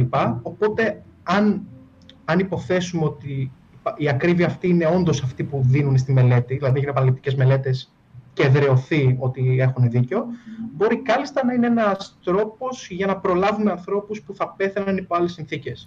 Το δηλαδή, 83% που είπες είναι πολύ καλό ποσοστό πρόβλεψης. Πάρα πολύ καλό. Έχεις τόσους ε, παράγοντες και τόσε μεταβλητές που το να πέσει μέσα έτσι είναι πολύ. Πάρα πολύ καλό. Για, Γι' αυτό είναι, είναι πολύ μεγάλο το δείγμα. Έτσι. Μιλάμε τώρα για 44.000 ανθρώπους, δεν μιλάμε για 5-10 άτομα. Αλλά και πάλι, επειδή μιλάμε για το θέμα που μιλάμε, έτσι, ε, θα αισθανόμουν πολύ πιο άνετα αν υπήρχαν ε, δείγματα και από άλλα σημεία, από άλλες υπήρους, ας πούμε. Ναι, ναι, σίγουρα. Αλλά σαν εργαλείο μπορεί να είναι δυνητικά σωτήριο. Αν... Ναι.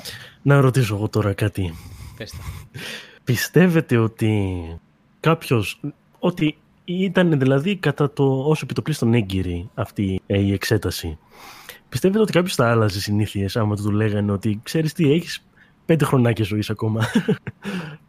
δηλαδή, ο άνθρωπος θα μπορέσει έτσι ποτέ να το συνειδητοποιήσει αυτό το πράγμα; Ε, από την εμπειρία υπάρχουν άνθρωποι δύο κατηγοριών. Υπάρχουν αυτοί οι αμετανόητοι που μπορεί ας πούμε να καπνίζουν, να πίνουν και δεν πρόκειται να τα αλλάξουν με τίποτα γιατί σου λένε προτιμώ να ζήσω πέντε χρόνια έτσι παρά να χαλάσω τις συνήθειές μου.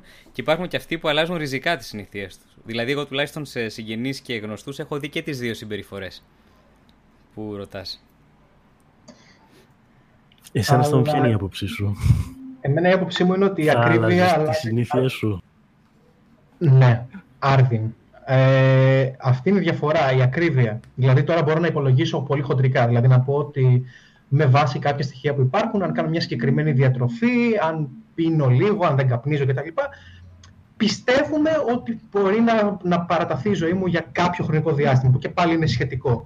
Αν μου πεις ότι ξέρω ότι αν κάνεις αυτό, αυτό και αυτό, ή αν δεν κάνεις αυτό, αυτό και αυτό, θα ζήσεις σίγουρα τα επόμενα 10 χρόνια, τα επόμενα 20-30 χρόνια, προφανώς και θα προσαρμόσω Μα συγγνώμη, δεν το ξέρεις ήδη αυτό. Ότι αν τρέφεσαι σωστά, αν γυμνάζεσαι, αν ασκήσει, αν είσαι δραστηριό, θα ζήσεις και ποιοτικότερα και πιθανόν και περισσότερο.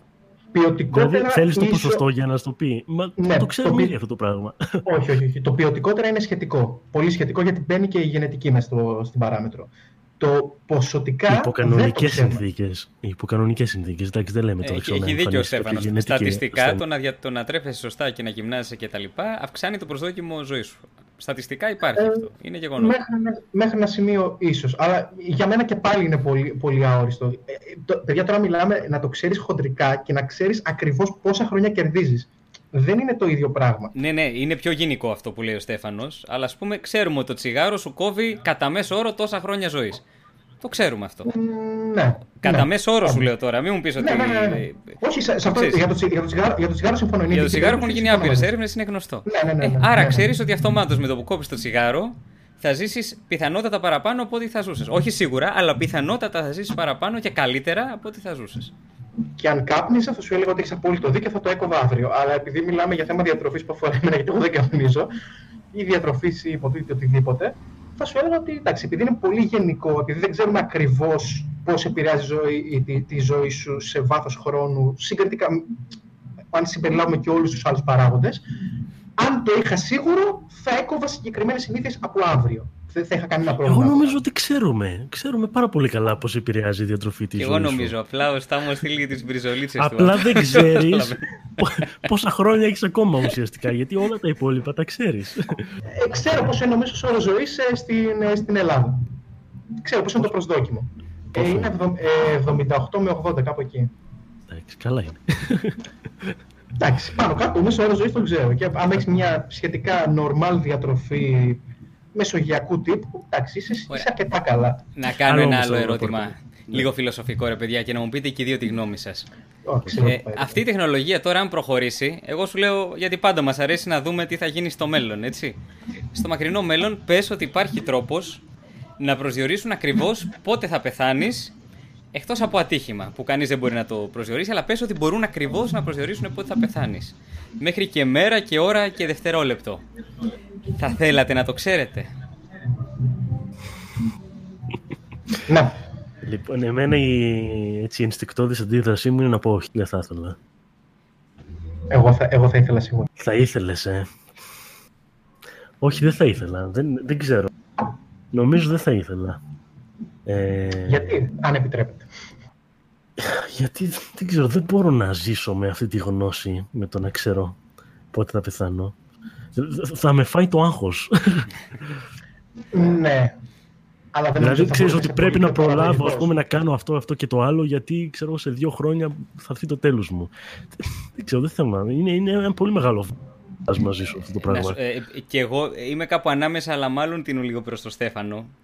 Ε, φοβάμαι ότι θα μπορούσα να αισθάνομαι ότι η ζωή είναι τεράστιο, μια τεράστια αντίστροφη μέτρηση. Σαν να βλέπω τα νούμερα με ναι, μεγάλα ναι. γράμματα και να περνάνε τα δευτερόλεπτα, να περνάνε ένα-ένα και να λες άλλο ένα, άλλο ένα, άλλο ένα, έρχεται το τέλος. Θα ήθελα να ξέρω όμως ε, μια γενική εκτίμηση του προσδόκιμου. Αυτό θα ήθελα να το ξέρω. Λίγο πιο ε, μα ξέρεις ήδη μια γενική εκτίμηση. Σου είπε 78 χρόνια, 80. Ε, εντάξει. Ναι. Δεν είναι εξατομικευμένη καθόλου όμως. Είναι πολύ γενικό, δεν είναι καθόλου Ναι, είναι πολύ, πολύ γενικό. Εντάξει. Εσύ γιατί θα ήθελες, Στάμο, με, με ποιο τρόπο σκέψης θα ήθελες να το ξέρεις αυτό το πράγμα; Γιατί αν ξέρω ακριβώς ποια μέρα θα πεθάνω, μπορώ να οργανώσω πολύ καλύτερα το τι θέλω να κάνω στη ζωή μου. Μπορώ, για μένα θέλω να πάρω πολύ καλύτερα την κηδεία μου. Και αυτό, ακόμα και αυτό. Θέλω να είμαι στην κηδεία μου και να σου πω πεθαίνω σε τρία, δύο, ένα. Αλλά αν, αν, αν φτάσουμε σε τέτοιο σημείο που θα μπορούμε να υπολογίσουμε ακριβώς και το δευτερόλεπτο, υποθέτω θα μπορούμε να παρατείνουμε και τη ζωή. Αλλά θα προτιμούσα να ξέρω πότε θα πεθάνω για να μπορέσω να, να ξέρω ότι θα κάνω αυτά που θέλω να κάνω πριν πεθάνω. Ότι θα έχω καταφέρει να κάνω όλα όσα θέλω να κάνω. Ή τα περισσότερα, όσα είναι ανθρωπίνως δυνατόν. Εγώ νομίζω, τώρα είναι, είναι πολύ φιλοσοφική αυτή η κουβέντα, αλλά νομίζω ότι το ανθρώπινο είδος δεν έχει εξελιχθεί για να έχει αυτή τη γνώση. Και αν την έχει, δεν θα, δεν θα αποβεί σε καλό. Γιατί η αλήθεια είναι ότι ξέρεις ότι θα πεθάνεις, αλλά δεν το πιστεύεις και πολύ πραγματικά. Μπράβο, αυτό είναι. Αυτό είναι. Στην πραγματικότητα δεν πολύ πιστεύουμε ότι θα πεθάνουμε. Ναι, εννοείται. Κανένας δεν πιστεύει ότι θα πεθάνει. Νομίζω ότι θα ζήσει για πάντα. Ε, το ξέρεις βέβαια πολύ καλά ότι κάποια στιγμή θα αφήσεις το μάταιο του το κόσμο, αλλά δεν, δεν, δεν το σκέφτεσαι καν. Δεν περνάει καν αυτή η σκέψη από το μυαλό σου και τη διάρκεια της μέρας. Ενώ αν ήξερες την ημερομηνία και την είχες σημειώσει πάνω στο ημερολόγιο, τα πράγματα θα ήταν πολύ διαφορετικά. Γίνεται ένα πραγματικό γεγονός πλέον. Είναι ναι. πραγματικό ναι. μετρήσιμο γεγονός. Κοίταξε, δεδομένου ότι αυτό που λες συμφωνώ ότι η εξέλιξη μας μπρόχνει στο να θεωρούμε ότι θα ζήσουμε πάπυρον παρότι γνωρίζουμε στην πράξη ότι θα πεθάνουμε. Ακόμα και αυτό που περιγράφεις, πάλι θα σου έμπαινε το denial στη μέση. Δηλαδή, ακόμα και αν ήξερες την ακριβή μέρα και ώρα, πάλι θα έλεγες ότι μπορεί να μην πεθάνω, μπορεί κάτι να γίνει και να παραταθεί. Όχι, ναι, ωραία, ωραία συμφωνώ, ε, συμφωνώ με αυτό. Πάντα δηλαδή μπορεί να μπει αυτή η εξελικτική παράμετρος και να αλλοιώσει το, το perception. Ναι, θα ήθελα τυφλούσε με λίγα λόγια. Και έχετε παρατηρήσει ότι όταν ε, φεύγει κάποιος άνθρωπος, ακόμα και μεγάλης ηλικίας, ο τρόπος που αντιδρούν όλοι οι άλλοι που προφανώς ζουν, είναι σαν να συνέβη κάτι δυσάρεστο σε αυτόν, το οποίο όμως δεν θα συμβεί σε εμάς. Δηλαδή, μια, εγώ ένα τέτοιο πράγμα αισθάνομαι ότι βγαίνει τελικά, ότι του έτυχε αυτό. Είναι μακριά από εμάς όμως αυτό το πράγμα. Έτσι, ενώ στην πραγματικότητα όλη την ίδια πορεία θα ακολουθήσουμε. Όχι απαραίτητα. Εκτός από το Στάμο. Ο Στάμος έχει βρει τη λύση. Έχει κάνει ήδη upload στο, στο Google Drive τη συνείδηση. Τη φιλοσοφική λύση. Όχι, παιδιά. Μην βιάζεστε. Έχουμε ακόμα χρόνο μπροστά μας. Μπορεί κάλλιστα τα επόμενα χρόνια να βρούμε έναν τρόπο να παρατείνουμε τη ζωή. Μία είναι η οδός και στον τάφο φέρνει, έλεγε ο Κάλβος. Να την παρατείνουμε, συμφωνώ. συμφωνώ. Εγώ πιστεύω ότι θα ζήσω ε, και μετά τα 100. Να, Πραγματικά το πιστεύω. Να την, παρατη... να, να την παρατείνεις επάπειρο. να μπορείς να παρατείνεις τη ζωή επάπειρο. Όχι, δεν είναι, δεν είναι θέμα, δεν είναι θέμα αισιοδοξίας. Όχι, να, να την παρατείνουμε, ναι, αλίμονο. Και εγώ θέλω να την παρατείνουμε. Το 100 που μου είπε μου φαίνεται μεγάλο νούμερο. Λες αυτή, αυτή η γενιά που ζει τώρα να φτάνει τα 100 για πλάκα. Βιολογικά ο άνθρωπος, εξ όσων αν θυμάμαι καλά και δεν ε, μπερδεύω κάτι, μπορεί να φτάσει και στα 110 και λίγο παραπάνω. Αλλά το να βρούμε έναν τρόπο. Εννοείς σωματικά; Ναι.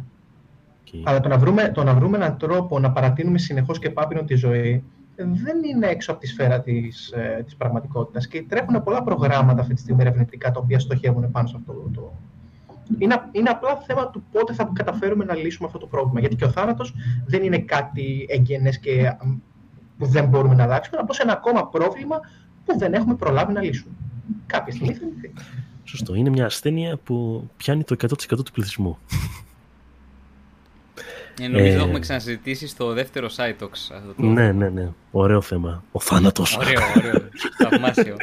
Είναι η ψυχή του πάρτι άμα, άμα μιλάς για τα θέματα. Ναι. Φυσικά, για να καταφέρουμε να ζήσουμε μετά το 100, πρέπει να επιβιώσουμε σαν ανθρωπότητα μέχρι τότε. Βασικό. Και σε αυτό δεν είμαι πολύ αισιόδοξο, να σας πω την αλήθεια. Ε, τι να Μάλιστα. Αυτά που λέτε για το θάνατο και τα ευχάριστα αυτά θέματα. Ε, Νομίζω ότι ο θάνατος είναι ένα θέμα που προκύπτει ξανά και ξανά σε αυτές τις εκπομπές για κάποιο λόγο. Μοιραία στις φιλοσοφικές συζητήσεις, από εκεί ξεκινάς. Έτσι, τι είναι η ζωή, τι είναι Θα ήταν τελείως διαφορετική η όλη κουβέντα που θα κάναμε και όλη η ύπαρξη, εάν δεν υπήρχε το τέλος της.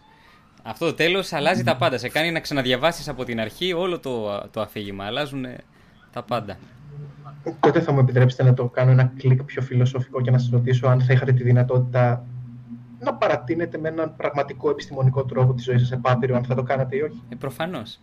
Ναι, εννοείται. Εννοείται. Πιστέψτε με, δεν είναι προφανώς. Έχω ακούσει πολλές διαφορετικές απαντήσεις γι' αυτό. Το, να να θες να πεθάνεις, δηλαδή να μην θες να ζήσει για πάντα. Ναι. Υπάρχουν πάρα πολλά άτομα που μου έχω κάνει αυτή την ερώτηση και μου είπαν όχι, θα βαριόμουν πάρα πολύ, πάρα πολύ γρήγορα και δεν θα ήθελα να το κάνω. Να σου πω γιατί έχεις την επιλογή όμως να τερματίσεις τη ζωή σου όπου θες. Άμα βαριέσαι τόσο πολύ, τέλος πάντων. Και, και αυτά τα άτομα μου είπαν ότι από, μετά τα 200 χρόνια, το πολύ 250, θα ήθελα να τερματίσω τη ζωή μου. Δηλαδή θα βαριόμουν. Ε, θεωρώ ότι δεν μπορείς καν να πεις στην ψυχολογία να πεις ότι θα βαρεθώ στα 200 χρόνια. Ε, το έχω ακούσει, λέω πάρα πολύ και μου φαίνεται πάρα πολύ περίεργο. Ε, ε, κάνε κάτι να ξεβαρεθεί, σε πάση περιπτώσει. Είχες 200 Αυτό, χρόνια να βρεις κάτι για να μην βαριέσαι. Αυτό. μετά, κρίνεις, μετά σκέφτομαι ότι κρίνεις και κρίνω εξιδίων τα λότρια. Δηλαδή, στη δική μου την περίπτωση, θεωρώ ότι θα μπορούσα να μαθαίνω καινούργια κομμάτια της επιστήμης για πάντα. Δηλαδή, η πληροφορία για μένα δεν θα μπορούσε να τελειώνει ποτέ. Εγώ και νομίζω. Κάθε πράγμα που θα σχολιόμουν. Ε, η άλλη παροιμία ταιριάζει εδώ πέρα. Όσα δεν φτάνει η αλεπούτα, κάνει κρεμαστάρια. Ε, αφού δεν μπορώ να ζήσω για πάντα, δεν θέλω μωρέ. Εντάξει, δεν θέλω. Αυτό. Ε, το είχαμε αναφέρει νομίζω και στο επεισόδιο το δεύτερο που είχαμε μιλήσει εκτενέστερα για το, για το θάνατο και την επέκταση της ζωής. Ότι ουσιαστικά αυτό είναι λίγο μια εκλογήκευση που κάνει ο άνθρωπος για να έρθει. Ε, πώς να το πω, να έρθει να, αποδεχτεί τον θάνατο. Ότι εντάξει, μωρέ, καλά είναι και τα 75 χρόνια. Τώρα ποιος ζει και λίγο παρα, παραπάνω. Θα βαριέσαι, θα είσαι γέρος, μετά θα, θα έχεις άνοια και τέτοια. Προφανώς δεν λέμε να ζήσει να ζεις μέχρι τα 200 και να είσαι και τα, τα υπόλοιπα όπως Ναι, τα ναι, στα 70. Μην είσαι γέρος Ναι. επί 150 χρόνια. Ναι, αυτό δεν είναι Έτσι, ωραίο. παιδιά, όχι, όχι και, και, και για τις έρευνες που, ανα- που αναφέρθηκα πριν, δεν μιλάμε για παράτηση της ζωής με το, βιο- με το σώμα σου να είναι όπως είναι στα 70. Μιλάμε για, για αναστροφή της ε, βιολογικής γύρανσης, έτσι. Σε αυτό το πλαίσιο γίνεται μελέτη. Ναι. Αναστροφή κιόλας. Benjamin Button δηλαδή. Θα γίνεις πάλι βρέφος. να γίνεις πάλι βρέφος. Να, δούμε το, να κάνουμε side talk σαν βρέφη τότε λοιπόν. Τελείως διαφορετικό. Ε, Μπορεί και να μην είναι οπό- τόσο διαφορετικό. Ποια είναι η καλύτερη ηλικία που θα μένατε στάσιμη για την υπόλοιπη ζωή σας; Ποια θα διαλέγατε; 25. Α, όχι, παραπάνω θα λέγα εγώ. Δεν είναι τυχαίο. Και εγώ βέβαια. παραπάνω. Ε, πάντως, νομίζω ότι τα 30, τα 30 θεωρώ ότι είναι μια καλή ηλικία. Είσαι Και εγώ και τα όριμος 30. και είσαι και νέος ακόμα. Και τα, και τα 30 μου φαίνεται καλό. Καλά, τώρα το όριμος, ε, εντάξει, ε, έτσι, 200 ετών θα είσαι, θα, θα είσαι όριμος. Όχι, ναι. Ε, εννοώ ρε παιδί μου και, και οπτικά είσαι όριμος. Ε, Ο τριαντάρης μου φαίνεται ότι είναι εντελώς μέσα στα πράγματα. Έτσι δεν είναι.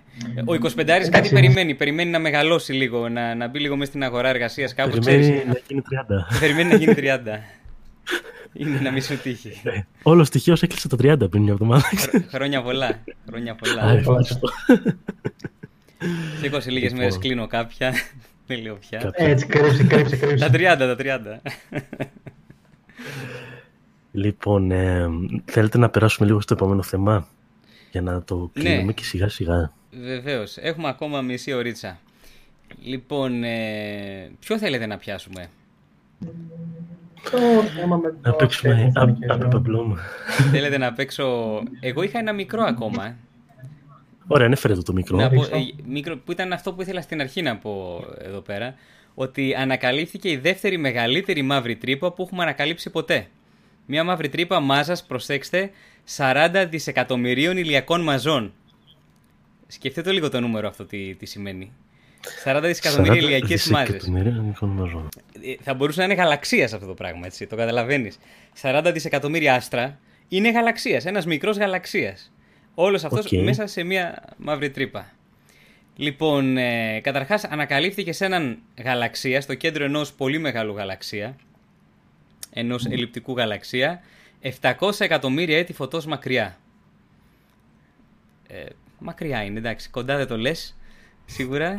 Αν και για τα κοσμολογικά δεδομένα δεν είναι και πολύ μακριά. Έχουμε βρει και αντικείμενα πολύ πιο μακριά, θα σας πω σε λίγο. Ένα.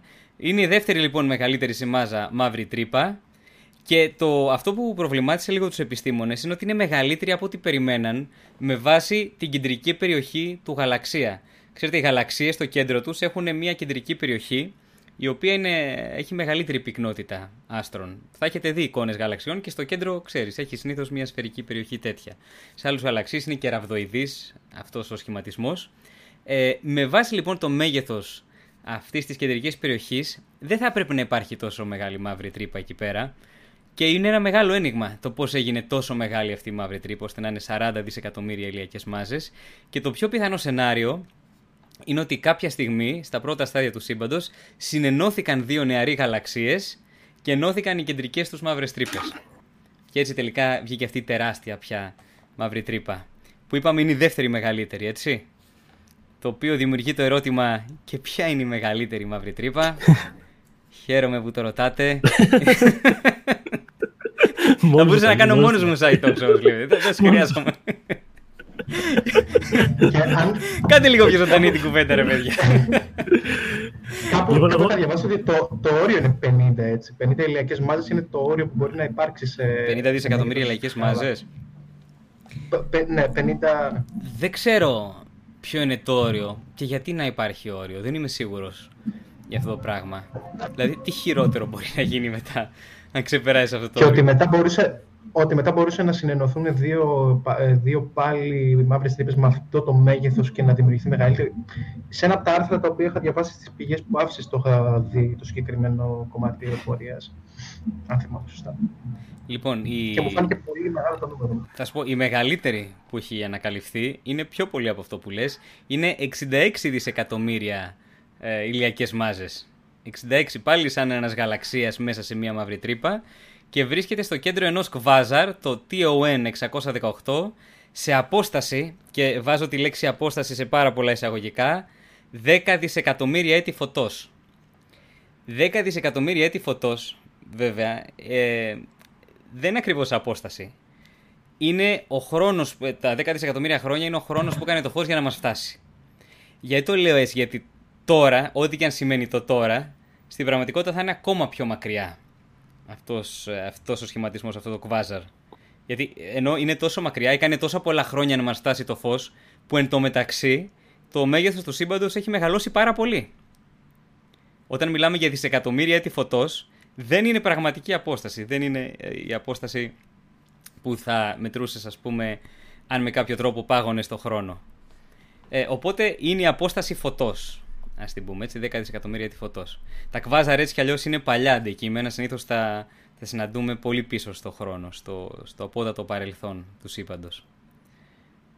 Αυτά. Και όσοι δεν ήταν το τελευταίο επεισόδιο, να πω ότι η μαύρη τρύπα στο κέντρο του γαλαξία μας εμφάνισε μια έκλαμψη στο υπέρυθρο μέρος του φάσματος, η οποία είναι ακατανόητη, είναι ανεξήγητη. Δεν έχουμε ε, πλήρη εξήγηση για το τι συνέβη εκεί πέρα.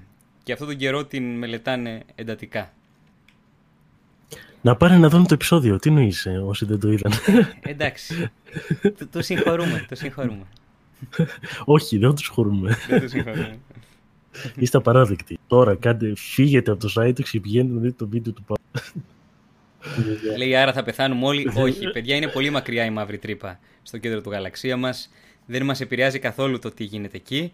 Και να λύσω και μια άλλη παρανόηση που είναι πάρα πολύ συχνή.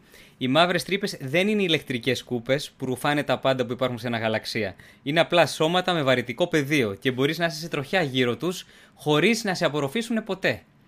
Άρα ναι. ο ήλιος μας δεν θα απορροφηθεί κάποια στιγμή από αυτή την κεντρική μαύρη τρύπα.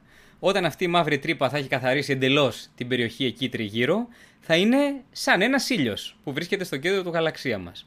Ένας ήλιος με πολύ μεγάλο βαρυτικό πεδίο. Όπως και ο ήλιος μας δεν μας τροφάει, έτσι. Δεν μας τροφάει ο ήλιος μας, είμαστε τροχιά γύρω του. Ουσιαστικά, αν αντικαθιστούσες τον ήλιο μας με μια ε, παρόμοιας μάζας μαύρη τρύπα. Εντάξει, εκτός ότι θα πεθαίναμε όλοι γιατί θα είχαμε φως αλλά δεν θα άλλαζε τίποτα στο ηλιακό σύστημα. Έτσι, όλα θα ήταν στην ε, σειρά τους, στις τροχές τους, στη θέση τους. Δεν θα άλλαζαν πολλά πράγματα. Πολύ σωστά. Αν έχετε, και την, αν έχετε και τη δυνατότητα να πάρετε το πρόγραμμα που χρησιμοποιεί ο Παύλος για το, για το σύμπαν, το, πώς λέγεται, το... Το Universe Sandbox, Sandbox. Ναι, μπορείτε να κάνετε πολύ ιδιαίτερα πράγματα. Είναι ένας τύπος στο YouTube, ο οποίος η μόνη τη δουλειά που κάνει στα βίντεο είναι να καταστρέφει το ηλιακό μας σύστημα με διάφορους περίτεχνους τρόπους. μεγαλώνει τη γη, μεγαλώνει τον ναι, ήλιο. Ναι, ναι. Έχει πλάκα. Βέβαια, η αλήθεια είναι ότι σε ρουφάει η μαύρη τρύπα αν περάσεις από τον ορίζοντα γεγονό. Έτσι. Ναι, εκεί σε, σε κόβει από το υπόλοιπο σύμπαν. Τελείωσε. Έκανε cut paste. Εκεί περνάς μετά σε άλλο σύμπαν, μέσα από την λευκή τρύπα που υπάρχει στην μεριά. Τέλος πάντων, να σου το πάμε εκεί. τώρα η εξαίρεση παραφιλολογία. Ωραία. Λοιπόν, θα πιάσουμε άλλο ένα θεματάκι. Βεβαίως. Ε, μπορείς να μας δώσεις ένα θεματάκι. Ναι. Έχεις κάτι κατά νου; Ε, Εσείς δεν έχετε κάτι, κάτι έχετε βάλει ρε παιδιά εκεί. Κάτι έχω βάλει. Εγώ ήθελα έτσι να κάνουμε μια κουβέντα. Ναι. ναι, από ένα υψηλόβαθμο στέλεχος, ο οποίος δεν ξέρω ακριβώς τι θέση κατέχει, είναι πολιτικός και δεν ξέρω ακριβώς τι θέση κατέχει τέλος πάντων στη NASA, αστιεύτηκε. Ε, τώρα πρόσφατα έγινε αυτό πριν ξέρω και ένα-δύο εβδομάδες και είπε ότι ο Πλούτονα είναι πλανήτης τελικά. ε, και ήθελα να κάνουμε μια κουβέντα γενικά για το τι είναι πλανήτες και γιατί ο Πλούτονας δεν είναι πλανήτης. Αυτό το είχα παρουσιάσει στο επεισόδιο για τη ζώνη του Κάιπερ. Είχα εξηγεί... Υπάρχει ορισμός. Πολύ ξεκάθαρος ορισμός. Υπάρχει ορισμός. Ωραία. Όχι, ορισμός. απλά να τα, να τα πούμε έτσι λίγο. Να, να, να τα πούμε εντάχει. Θες να τα πεις ναι. εσύ; Α, δεν έχεις πρόβλημα. Δεν κανένα πρόβλημα. Ίσα, ίσα. Επειδή είναι ο τομέας σου. σα ίσα, τα λέω συνέχεια. Πες τα σύστερ. Ωραία, ευχαριστώ που μου δίνεις την πάσα. Ε, Όσοι θα είστε λίγο μεγαλύτεροι, θα θυμάστε ότι στο σχολείο διδασκόμασταν ότι και ο Πλούτονα είναι πλανήτης μαζί με τους υπόλοιπους. Σε ποιο μάθημα δεν διδασκόμασταν, γιατί δεν είχαμε αστρονομία. Τότε θυμάμαι, εγώ στην πρώτη δημοτικού το έκανα. στην πρώτη δημοτικού. Πότε πήγε σχολείο; Κοίταξε, όταν εγώ πήγαινα σχολείο υπήρχε και η αστρονομία σαν μάθημα. όχι, όχι πλέον. Μήπως ήταν στα θρησκευτικά, στη δημιουργία του κόσμου. Σίγουρα ήταν ναι, εκεί στο κεφάλαιο με μεγάλη έκρηξη. Πάντως ναι, τα λοιπόν... παλιότερα βιβλία τον λέγανε πλανήτη. Ναι, τον λέγανε πλανήτη. Τέλος πάντων αυτό άλλαξε. Το 2006 άλλαξε ο ορισμός του τι είναι πλανήτης. Ε, τώρα άμα το πάρουμε ετυμολογικά, δηλαδή άμα αναλύσουμε τη λέξη πλανήτης, κατά την αρχαιότητα ουσιαστικά ήταν αυτά τα άστρα που περιπλανιούνται, έτσι, πλανήτες σωστά, αστέρες, σωστά. έτσι τους λέγανε. Αστέρες, Σε αντίθεση με αυτά που ήταν ακίνητα, γιατί ήταν πολύ μακριά και φαινόταν σαν ακίνητα, τα οποία τα λέγανε απλανείς αστέρες. Ε, το θέμα είναι ότι σε κάποια φάση, το 1930, ε, ανακαλύφθηκε ο Πλούτονας, ο οποίος περιπλανιότανε, άρα πάρα πολύ λογικά ο άνθρωπος που τον ανακάλυψε τον ονόμασε πλανήτη. Ε, το θέμα είναι ότι στην πορεία να, αρχίσαμε να ανακαλύπτουμε και άλλα τέτοια παρόμοια ουράνια σώματα. Ε, την, ε, τη Δήμητρα, τον, ε, το Μάκε Μάκε, την ε, Χαουμέια, έτσι Ναι, την Έριδα, το πιο σημαντικό είναι η Έρης βέβαια, γιατί εκεί ξεκίνησε ο χαμός. Φυσικά την έρηδα η οποία είναι και μεγαλύτερη, αν θυμάμαι σωστά, από τον Πλούτονα. Ε, είναι λίγο μεγαλύτερη. Εκεί κοντά πάντως είναι. Ναι, οπότε ε, αρχίσαμε να, να αναρωτιόμαστε αν πρέπει όλα αυτά να τα βαφτίσουμε πλήτες ή η άλλη λύση θα ήταν να μην πούμε τον Πλούτονα πλανήτη και να τον πούμε να τον βαφτίσουμε κάπως αλλιώς. Οπότε το 2006 η Διεθνής Αστρονομική Ένωση άλλαξε τα κριτήρια του τι θεωρείται πλανήτης και είναι τρία πια. Ε, το πρώτο είναι ότι πρέπει να βρίσκεται σε τροχιά γύρω από τον ήλιο, από το άστρο μας. Το δεύτερο είναι ότι πρέπει να έχει καθαρίσει την, ε, τη γύρω περιοχή του από άλλα συγκρίσιμου μεγέθους σώματα, εκτός από τους δορυφόρους του.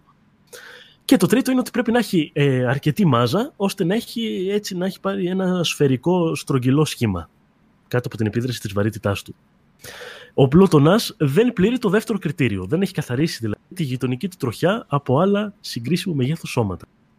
Ε, για την ακρίβεια, ο Πλούτονας έχει πέντε δορυφόρους, από όσο γνωρίζουμε, και ένας από αυτούς, που είναι και ο, ο μεγάλος, ο Χάροντας, ε, ο Πλούτονας μαζί με το Χάροντα φτιάχνουν ένα διπλό σύστημα. Τι σημαίνει αυτό, σημαίνει ότι περιστρέφονται ε, γύρω από το κέντρο βάρους τέλος πάντων της της ε, περιστροφής τους είναι έξω από τον πλούτονα. Είναι λίγο έξω από τον πλούτονα. Οπότε περιστρέφονται γύρω από αυτό το σημείο. Σωστά. δεν είναι μέσα στον πλούτονα όπως γίνεται, πούμε, για παράδειγμα, με τη Σελήνη και τη Γη. Το κέντρο βάρους είναι πολύ κοντά στο κέντρο μάζας της Γης. Δεν είναι ακριβώς εκεί, για, γιατί εντάξει είναι και, και η Σελήνη έχει μια σημαντική μάζα, αλλά είναι μέσα στη Γη και είναι και πολύ κοντά στο κέντρο μάζας της. Ε, οπότε ο Πλούτωνας απολύθηκε από το στάτους του του πλανήτη και τον βαφτίσαμε πια νάνο-πλανήτη.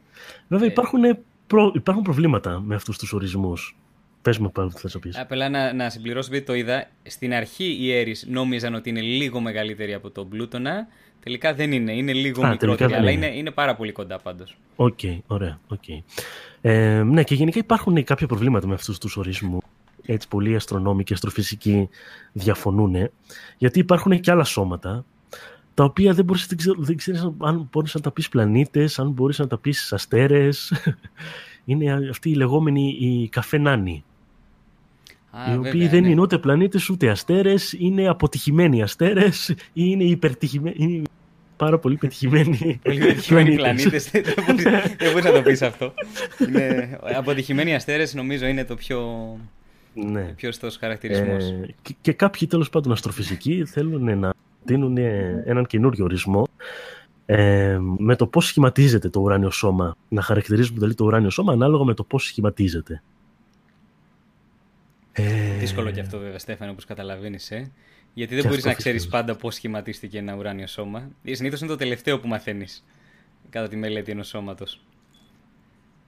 Ναι. Έτσι, πρέπει να ξέρεις πολύ καλά ε, τι έχει γίνει. Αλλά όταν ε, έχουμε το James Webb Telescope στο διάστημα. ε, βέβαια, εκεί θα, Μόλις βγει το James Webb, παιδιά, όλα τελειώσαν. Όλα τα μυστήρια του σύμπαντος λύθηκαν. Θα διαβάσουμε το σύμπαν σαν ανοιχτό βιβλίο. Θα μάθουμε τι έγινε και πριν από το Big Bang, όλα. Έχει γίνει το Άγιο Δισκοπότηρο πια το, James Webb, έτσι. Εντελώς. Όπως και να έχει, το σύμπαν δεν πολύ νοιάζεται για τους ορισμούς που δίνουμε εμείς στα ουράνια σώμα. Είναι η αλήθεια να λέγεται. Το είναι αλήθεια. Και προφανώς ε, δεν μπορούν να να, ξέρεις, να μπαίνουν έτσι σε, αυστηρό, σε αυστηρά όρια και αυστηρά σύνορα το, το καθένα, γιατί ποιος νοιάστηκε το τι λένε οι άνθρωποι. Σωστά. Ωραία. Λοιπόν, για να δούμε τι γίνεται στο chat όση ώρα μιλάμε. Και ναι, Μ' άρεσε αυτό το συμφωνώ. θέμα που η- έθεσες, Στέφανε. Αλήθεια. Μ' άρεσε, μ' άρεσε. Μ' αρέσει η αστρονομία να ξαναπείς τέτοια. Κοί- Κοίταξε να δεις. Ωραίο Θα θέμα. μπορούσε να κάνεις ένα κανάλι σχετικά με την αστρονομία. Λες, όχι μωρέ, ποιος θα το βλέπει. Ε, Κάτι βλέπω για το η Neuralink. Αυτό, αυτή δεν είναι Στέφανε, η σ' εταιρεία που αγαπάμε, έκανε ο- βλέπω εγώ. Στέφανε, σ' αγαπάμε με πολλά ε. και εγώ σας αγαπάω, άγνωστοι ακροατές μου. Ε, Καφέ πλανήτης είναι αστέρι. λοιπόν, πολλοί αναφέρουν το simulation theory ξανά Ναι, Το το, έχουμε το έχουμε πει συζητήσει. τόσες φορές. σε παλιότερο site talks. Και στο πρώτο και σε κάποιο πιο μετά το έχουμε πει. Το έχουμε πει πάρα πολλές φορές. Αυτό. Οχο. Μιλήστε Νο- για τη νομίζω μεγάλη ότι μπορώ- σύνθλιψη του σύμπαντος, λέει. Δεν θα γίνει ποτέ. Τουλάχιστον με Για την το- ε, επικρατούσα θεωρία. Σύνθλιψη του σύμπαντος. Διαστέλλεται για πάντα. Εις τους αιώνας των αιώνων. Αμήν. Μμμ. Ε, Δεν υπάρχει όμως περίπτωση να αλλάξει αυτό και να σταματήσει να διαστέλλεται και να αρχίσει να συρρυκνώνεται. Η, η φυσική που ξέρουμε τώρα δείχνει ότι δεν υπάρχει αυτή η περίπτωση. Ποτέ δεν μπορείς να αποκλείσεις κάτι, ειδικά όταν δεν το γνωρίζεις καλά. Αλλά το δίλημα δεν είναι τόσο αυτό. Είναι περισσότερο το αν θα γίνει ο θερμικός θάνατος του σύμπαντος ή το Big Grip. Ανάμεσα σε αυτά τα δύο είμαστε. Αν δηλαδή θα καταστραφεί ακόμα και η ύλη ή αν απλά θα παγώσουν τα πάντα και δεν θα μπορούν να ανταλλάξουν πια θερμότητα. Το να συνθλιβεί ξανά, να ξανακαταρρεύσει, έχει καταρριφθεί. Σε αυτή τη φάση τουλάχιστον. Ωραία. Α, λέει κάποιος, μπράβο. Και καλά που το ανέφερε. Λέει δεν βρέθηκε ένα άστρο που έχει υποτίθεται μεγαλύτερη ηλικία από την ηλικία του σύμπαντος.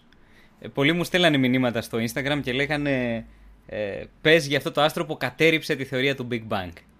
Καταρχάς να πούμε ότι η θεωρία του Big Bang υποστηρίζεται από τόσα δεδομένα που δεν μπορείς να την καταρρύψεις με ένα έβριμα. Αυτό είναι το, το ένα στοιχείο. Το άλλο είναι, αν κοιτάξετε την ηλικία αυτού του άστρου, πράγματι η τιμή που δίνεται, η πρώτη τιμή, λέει 14 δισεκατομμύρια χρόνια. Ενώ το σύμπαν έχει ηλικία 13,8 δισεκατομμύρια χρόνια. Άρα λες, οπ, αυτό το άστρο Οπ. είναι μεγαλύτερο από το ίδιο το σύμπαν. Και πας μετά δίπλα και βλέπεις αυτό το περίφημο συν πλην. Το οποίο πρέπει να ξέρετε στη φυσική, οποτεδήποτε κάνουμε μια μέτρηση, πάντα υπάρχει ένα συν πλην δίπλα. Υπάρχει ένα σφάλμα της μέτρησης, της εκτίμησης. Το συν πλην λοιπόν είναι ας πούμε κάτι της μορφής 0,8 ε, δισεκατομμύρια χρόνια. Άρα, στην κάτω πλευρά μπαίνει άνετα μέσα στην ηλικία του σύμπαντος. Ναι, αλλά στην πάνω Στη- στην πάνω δεν μπαίνει. είναι ένα, είναι ένα δισεκατομμύριο ακόμα αλλά τι- χρόνια. ε, ναι, αλλά καταλαβαίνεις ότι προφανώς όταν έχει όλα, Checkmate. όλα τα δεδομένα να συνηγορούν σε μια ηλικία του σύμπαντος συγκεκριμένη, δεν μπορεί ένα άστρο που μάλιστα το σφάλμα του είναι μέσα σε αυτό που λέει η θεωρία του Big Bang να ανατρέψει τα πάντα.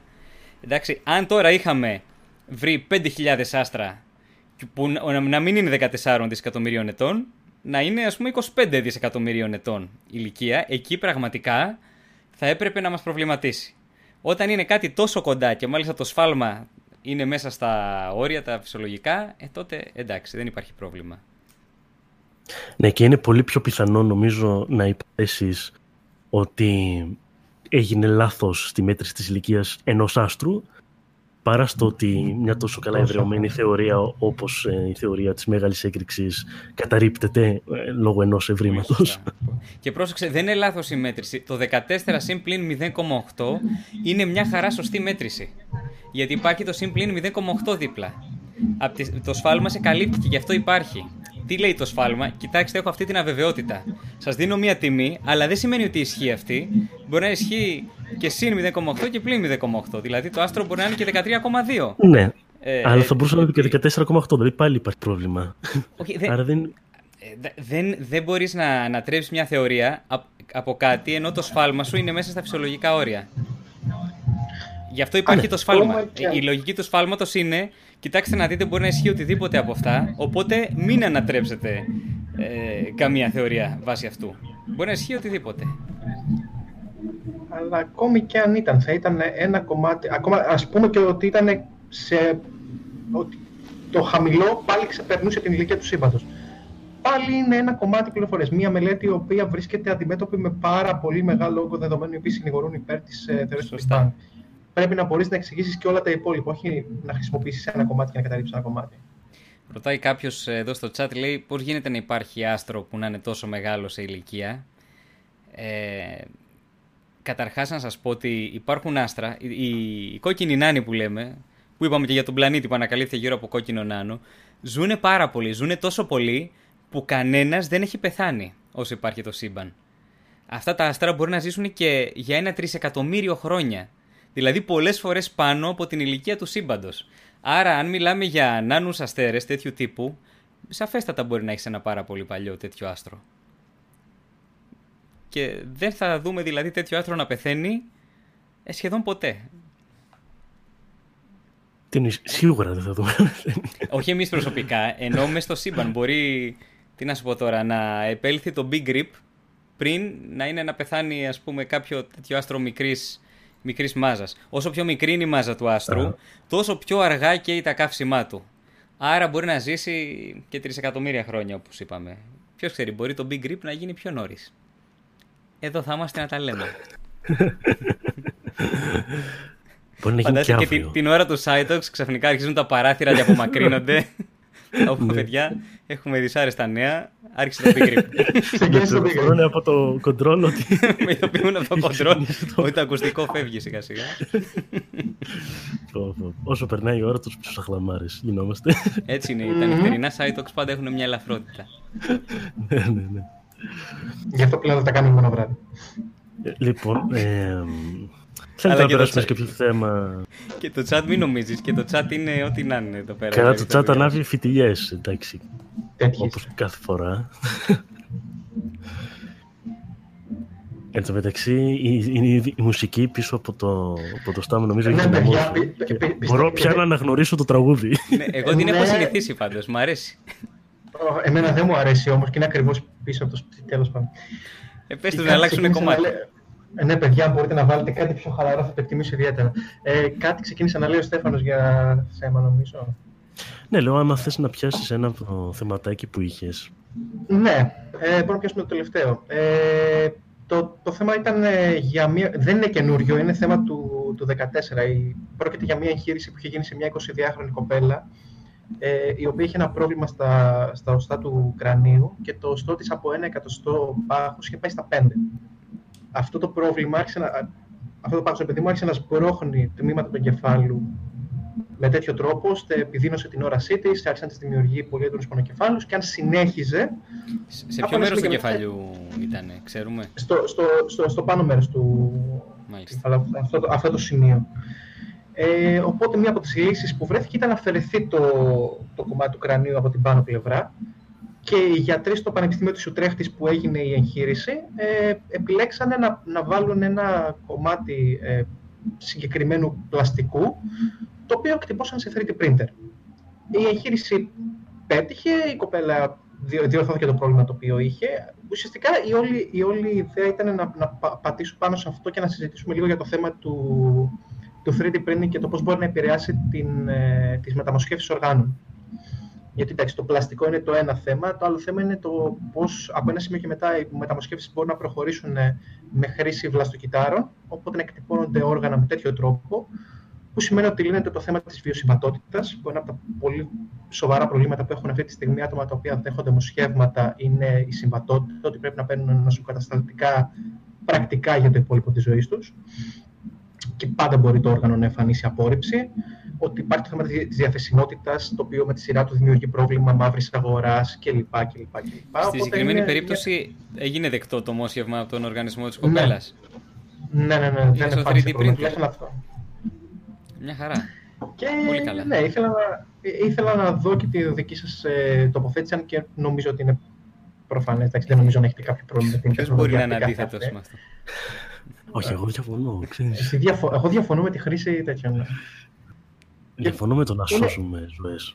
Είναι, ε, η δική μου η οπτική ήταν πως μια τόσο μικρή τεχνολογία, δηλαδή πούμε, το 3D printers ε, πριν από 20 χρόνια περίπου, ήταν εργαλείο που χρησιμοποιούσαν χομπίστες, τα φτιάχνανε μόνοι τους, ας πούμε, στο γκαράζ του σπιτιού τους για να εκτυπώνουν μικρά πραγματάκια. Και πώς σταδιακά αυτή η, η τεχνολογία εξελίχθηκε σε τέτοιο βαθμό, ώστε πλέον να μπορούμε να λύσουμε ένα τόσο κέραιο πρόβλημα όσο είναι η μεταμοσχεύση οργάνων. Είναι αυτό που λέγαμε και πριν, Στάμο, έτσι Πόσο μια ανακάλυψη τελικά μπορεί να σε ωφελήσει με τρόπους που ούτε σκέφτεσαι στην αρχή.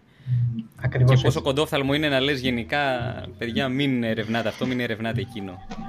Ε, πόσο bullying μπορεί να φάγανε, να τρώγαν τότε αυτοί οι άνθρωποι, ας πούμε, τι κάθεστε ναι. και φτιάχνετε στον καράτη, με τι χαζομάρε ασχολείστε. Ποτέ δεν μπορείς να ξέρεις τι εφαρμογές μπορεί να έχει κάτι, ένα κομμάτι τεχνολογίας ή ένα κομμάτι επιστημονικής έρευνας στο μέλλον.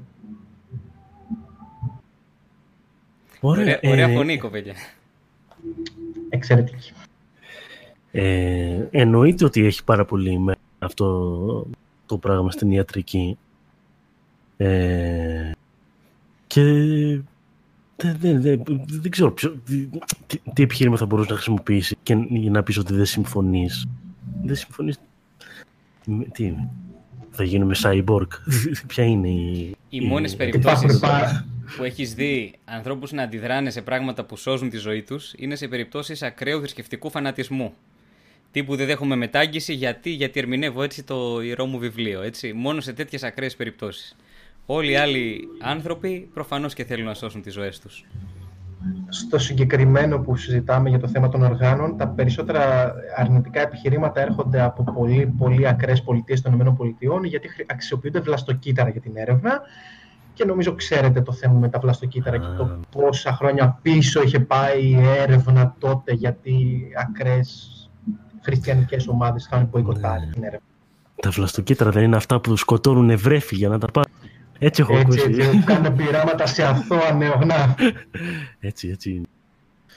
Μας φάνε αυτοί οι μασόνοι, μας φάνε τα παιδιά. Και μετά, και μετά βλέπεις πώς μία πολύ παλιά ιδεολογία μπορεί να επηρεάσει την πρόοδο της επιστήμης. Κάτι το οποίο μπορεί να το λέμε για πλάκα πολλές φορές, αλλά σε χώρες οι οποίες έχουν τόσο, ενεργή, ε, τόσο ενεργό το κομμάτι της έρευνας και το κομμάτι του θρησκευτικού φανατισμού, είναι περισσότερο από πιθανό να υπάρξει τέτοια σύγκρουση. Κοίταξε, το επόμενο βήμα είναι να μπορούμε να εκτυπώνουμε φαγητό. Φα, φαγητό, είπες έτσι. Ναι. Καλώς ορίσατε στο Replicator. Star Trek, επιτέλους. Replicator. Σου έχουμε πει, Στέφανε, να το δεις και ακόμα δεν το βλέπεις στο Star Trek.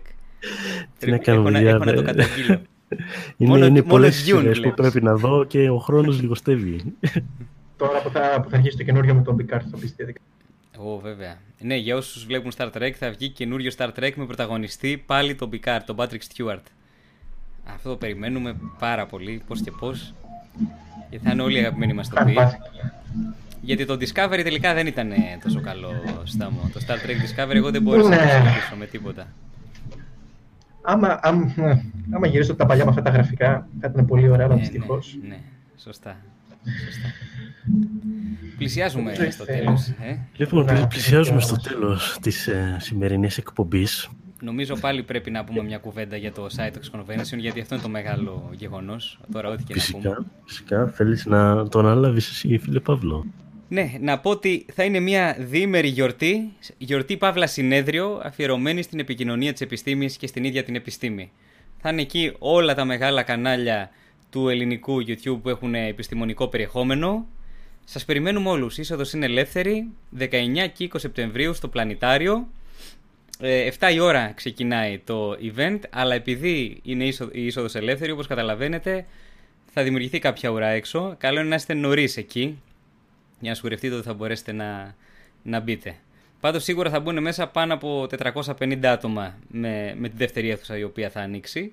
Οπότε ελάτε, απλά ελάτε λίγο νωρίς.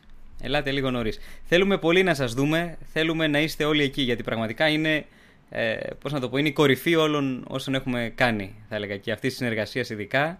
Ε, νομοτηλιακά νομίζω οδήγησε τελικά εκεί. Επίσης να διευκρινίσουμε ότι και τις δύο μέρες θα είναι είμαστε όλοι, απλά δεν μιλάμε όλοι κάθε μέρα. Δηλαδή οι ομιλίες έχουν χωριστεί, αλλά όλοι θα είμαστε και τις δύο μέρες εκεί πέρα. Οπότε μπορείτε να, να έρθετε και να μας γνωρίσετε και μετά. Δηλαδή ακόμα και αν δεν καταφέρετε να μπείτε, αν υπάρχει τόσο μεγάλη προσέλευση, ε, μετά έξω θα καθίσουμε, θα συζητήσουμε, θα γνωριστούμε, θα πιούμε, θα κοιτάξουμε τα άστρα. Ωραία θα είναι. Ελάτε. Από τη συγκρού, ε. το ένα άστρο που θα φαίνεται θα το κοιτάξουμε. Ε, όποιο φαίνεται τέλος πάντων. Ο ήλιος. το μόνο άστρο που θα φαίνεται. Ωραία, λοιπόν. Σας ευχαριστούμε πάρα πολύ που μας κάνατε παρέα αυτό το πράγμα. Συγγνώμη που σε διακόπτω, Στέφανε, επειδή η ερώτηση σημαντική λέει είναι άνω των 18. Το ρωτάνε επειδή τους έχω πάρει με το κακό στα αστρόνιο bar quiz που λέω να είναι όλοι άνω το 18 επειδή είναι σε bar. Παιδιά το πλανητάριο δεν είναι bar. Προφανώς έρχεστε και αν είστε κάτω από 18. Έτσι, ίσα ίσα το, το νόημα είναι να, έρθει, να έρθουν νέοι άνθρωποι. Έτσι. Οπότε ελάτε ελεύθερα. Ελάτε, θα σας περιμένουμε. Συγγνώμη, Στέφανε, αλλά έπρεπε να το διευκρινίσω. Ωραία. Πάμε άλλη μία. Σας ευχαριστούμε πάρα πολύ που ήσασταν μαζί απόψε και μας κάνατε παρέα. Όπα, όπα, Αυτό... Στέφανε, όπα. δεν, το, δεν το πάω άλλη. δεν το περίμενες, ε. Καλή νύχτα. Περίμενε μισό λεπτό. Δεν ξέρω πώς κλείνουν τα συστήματα τώρα αυτά τα καινούργια που έχουμε εδώ.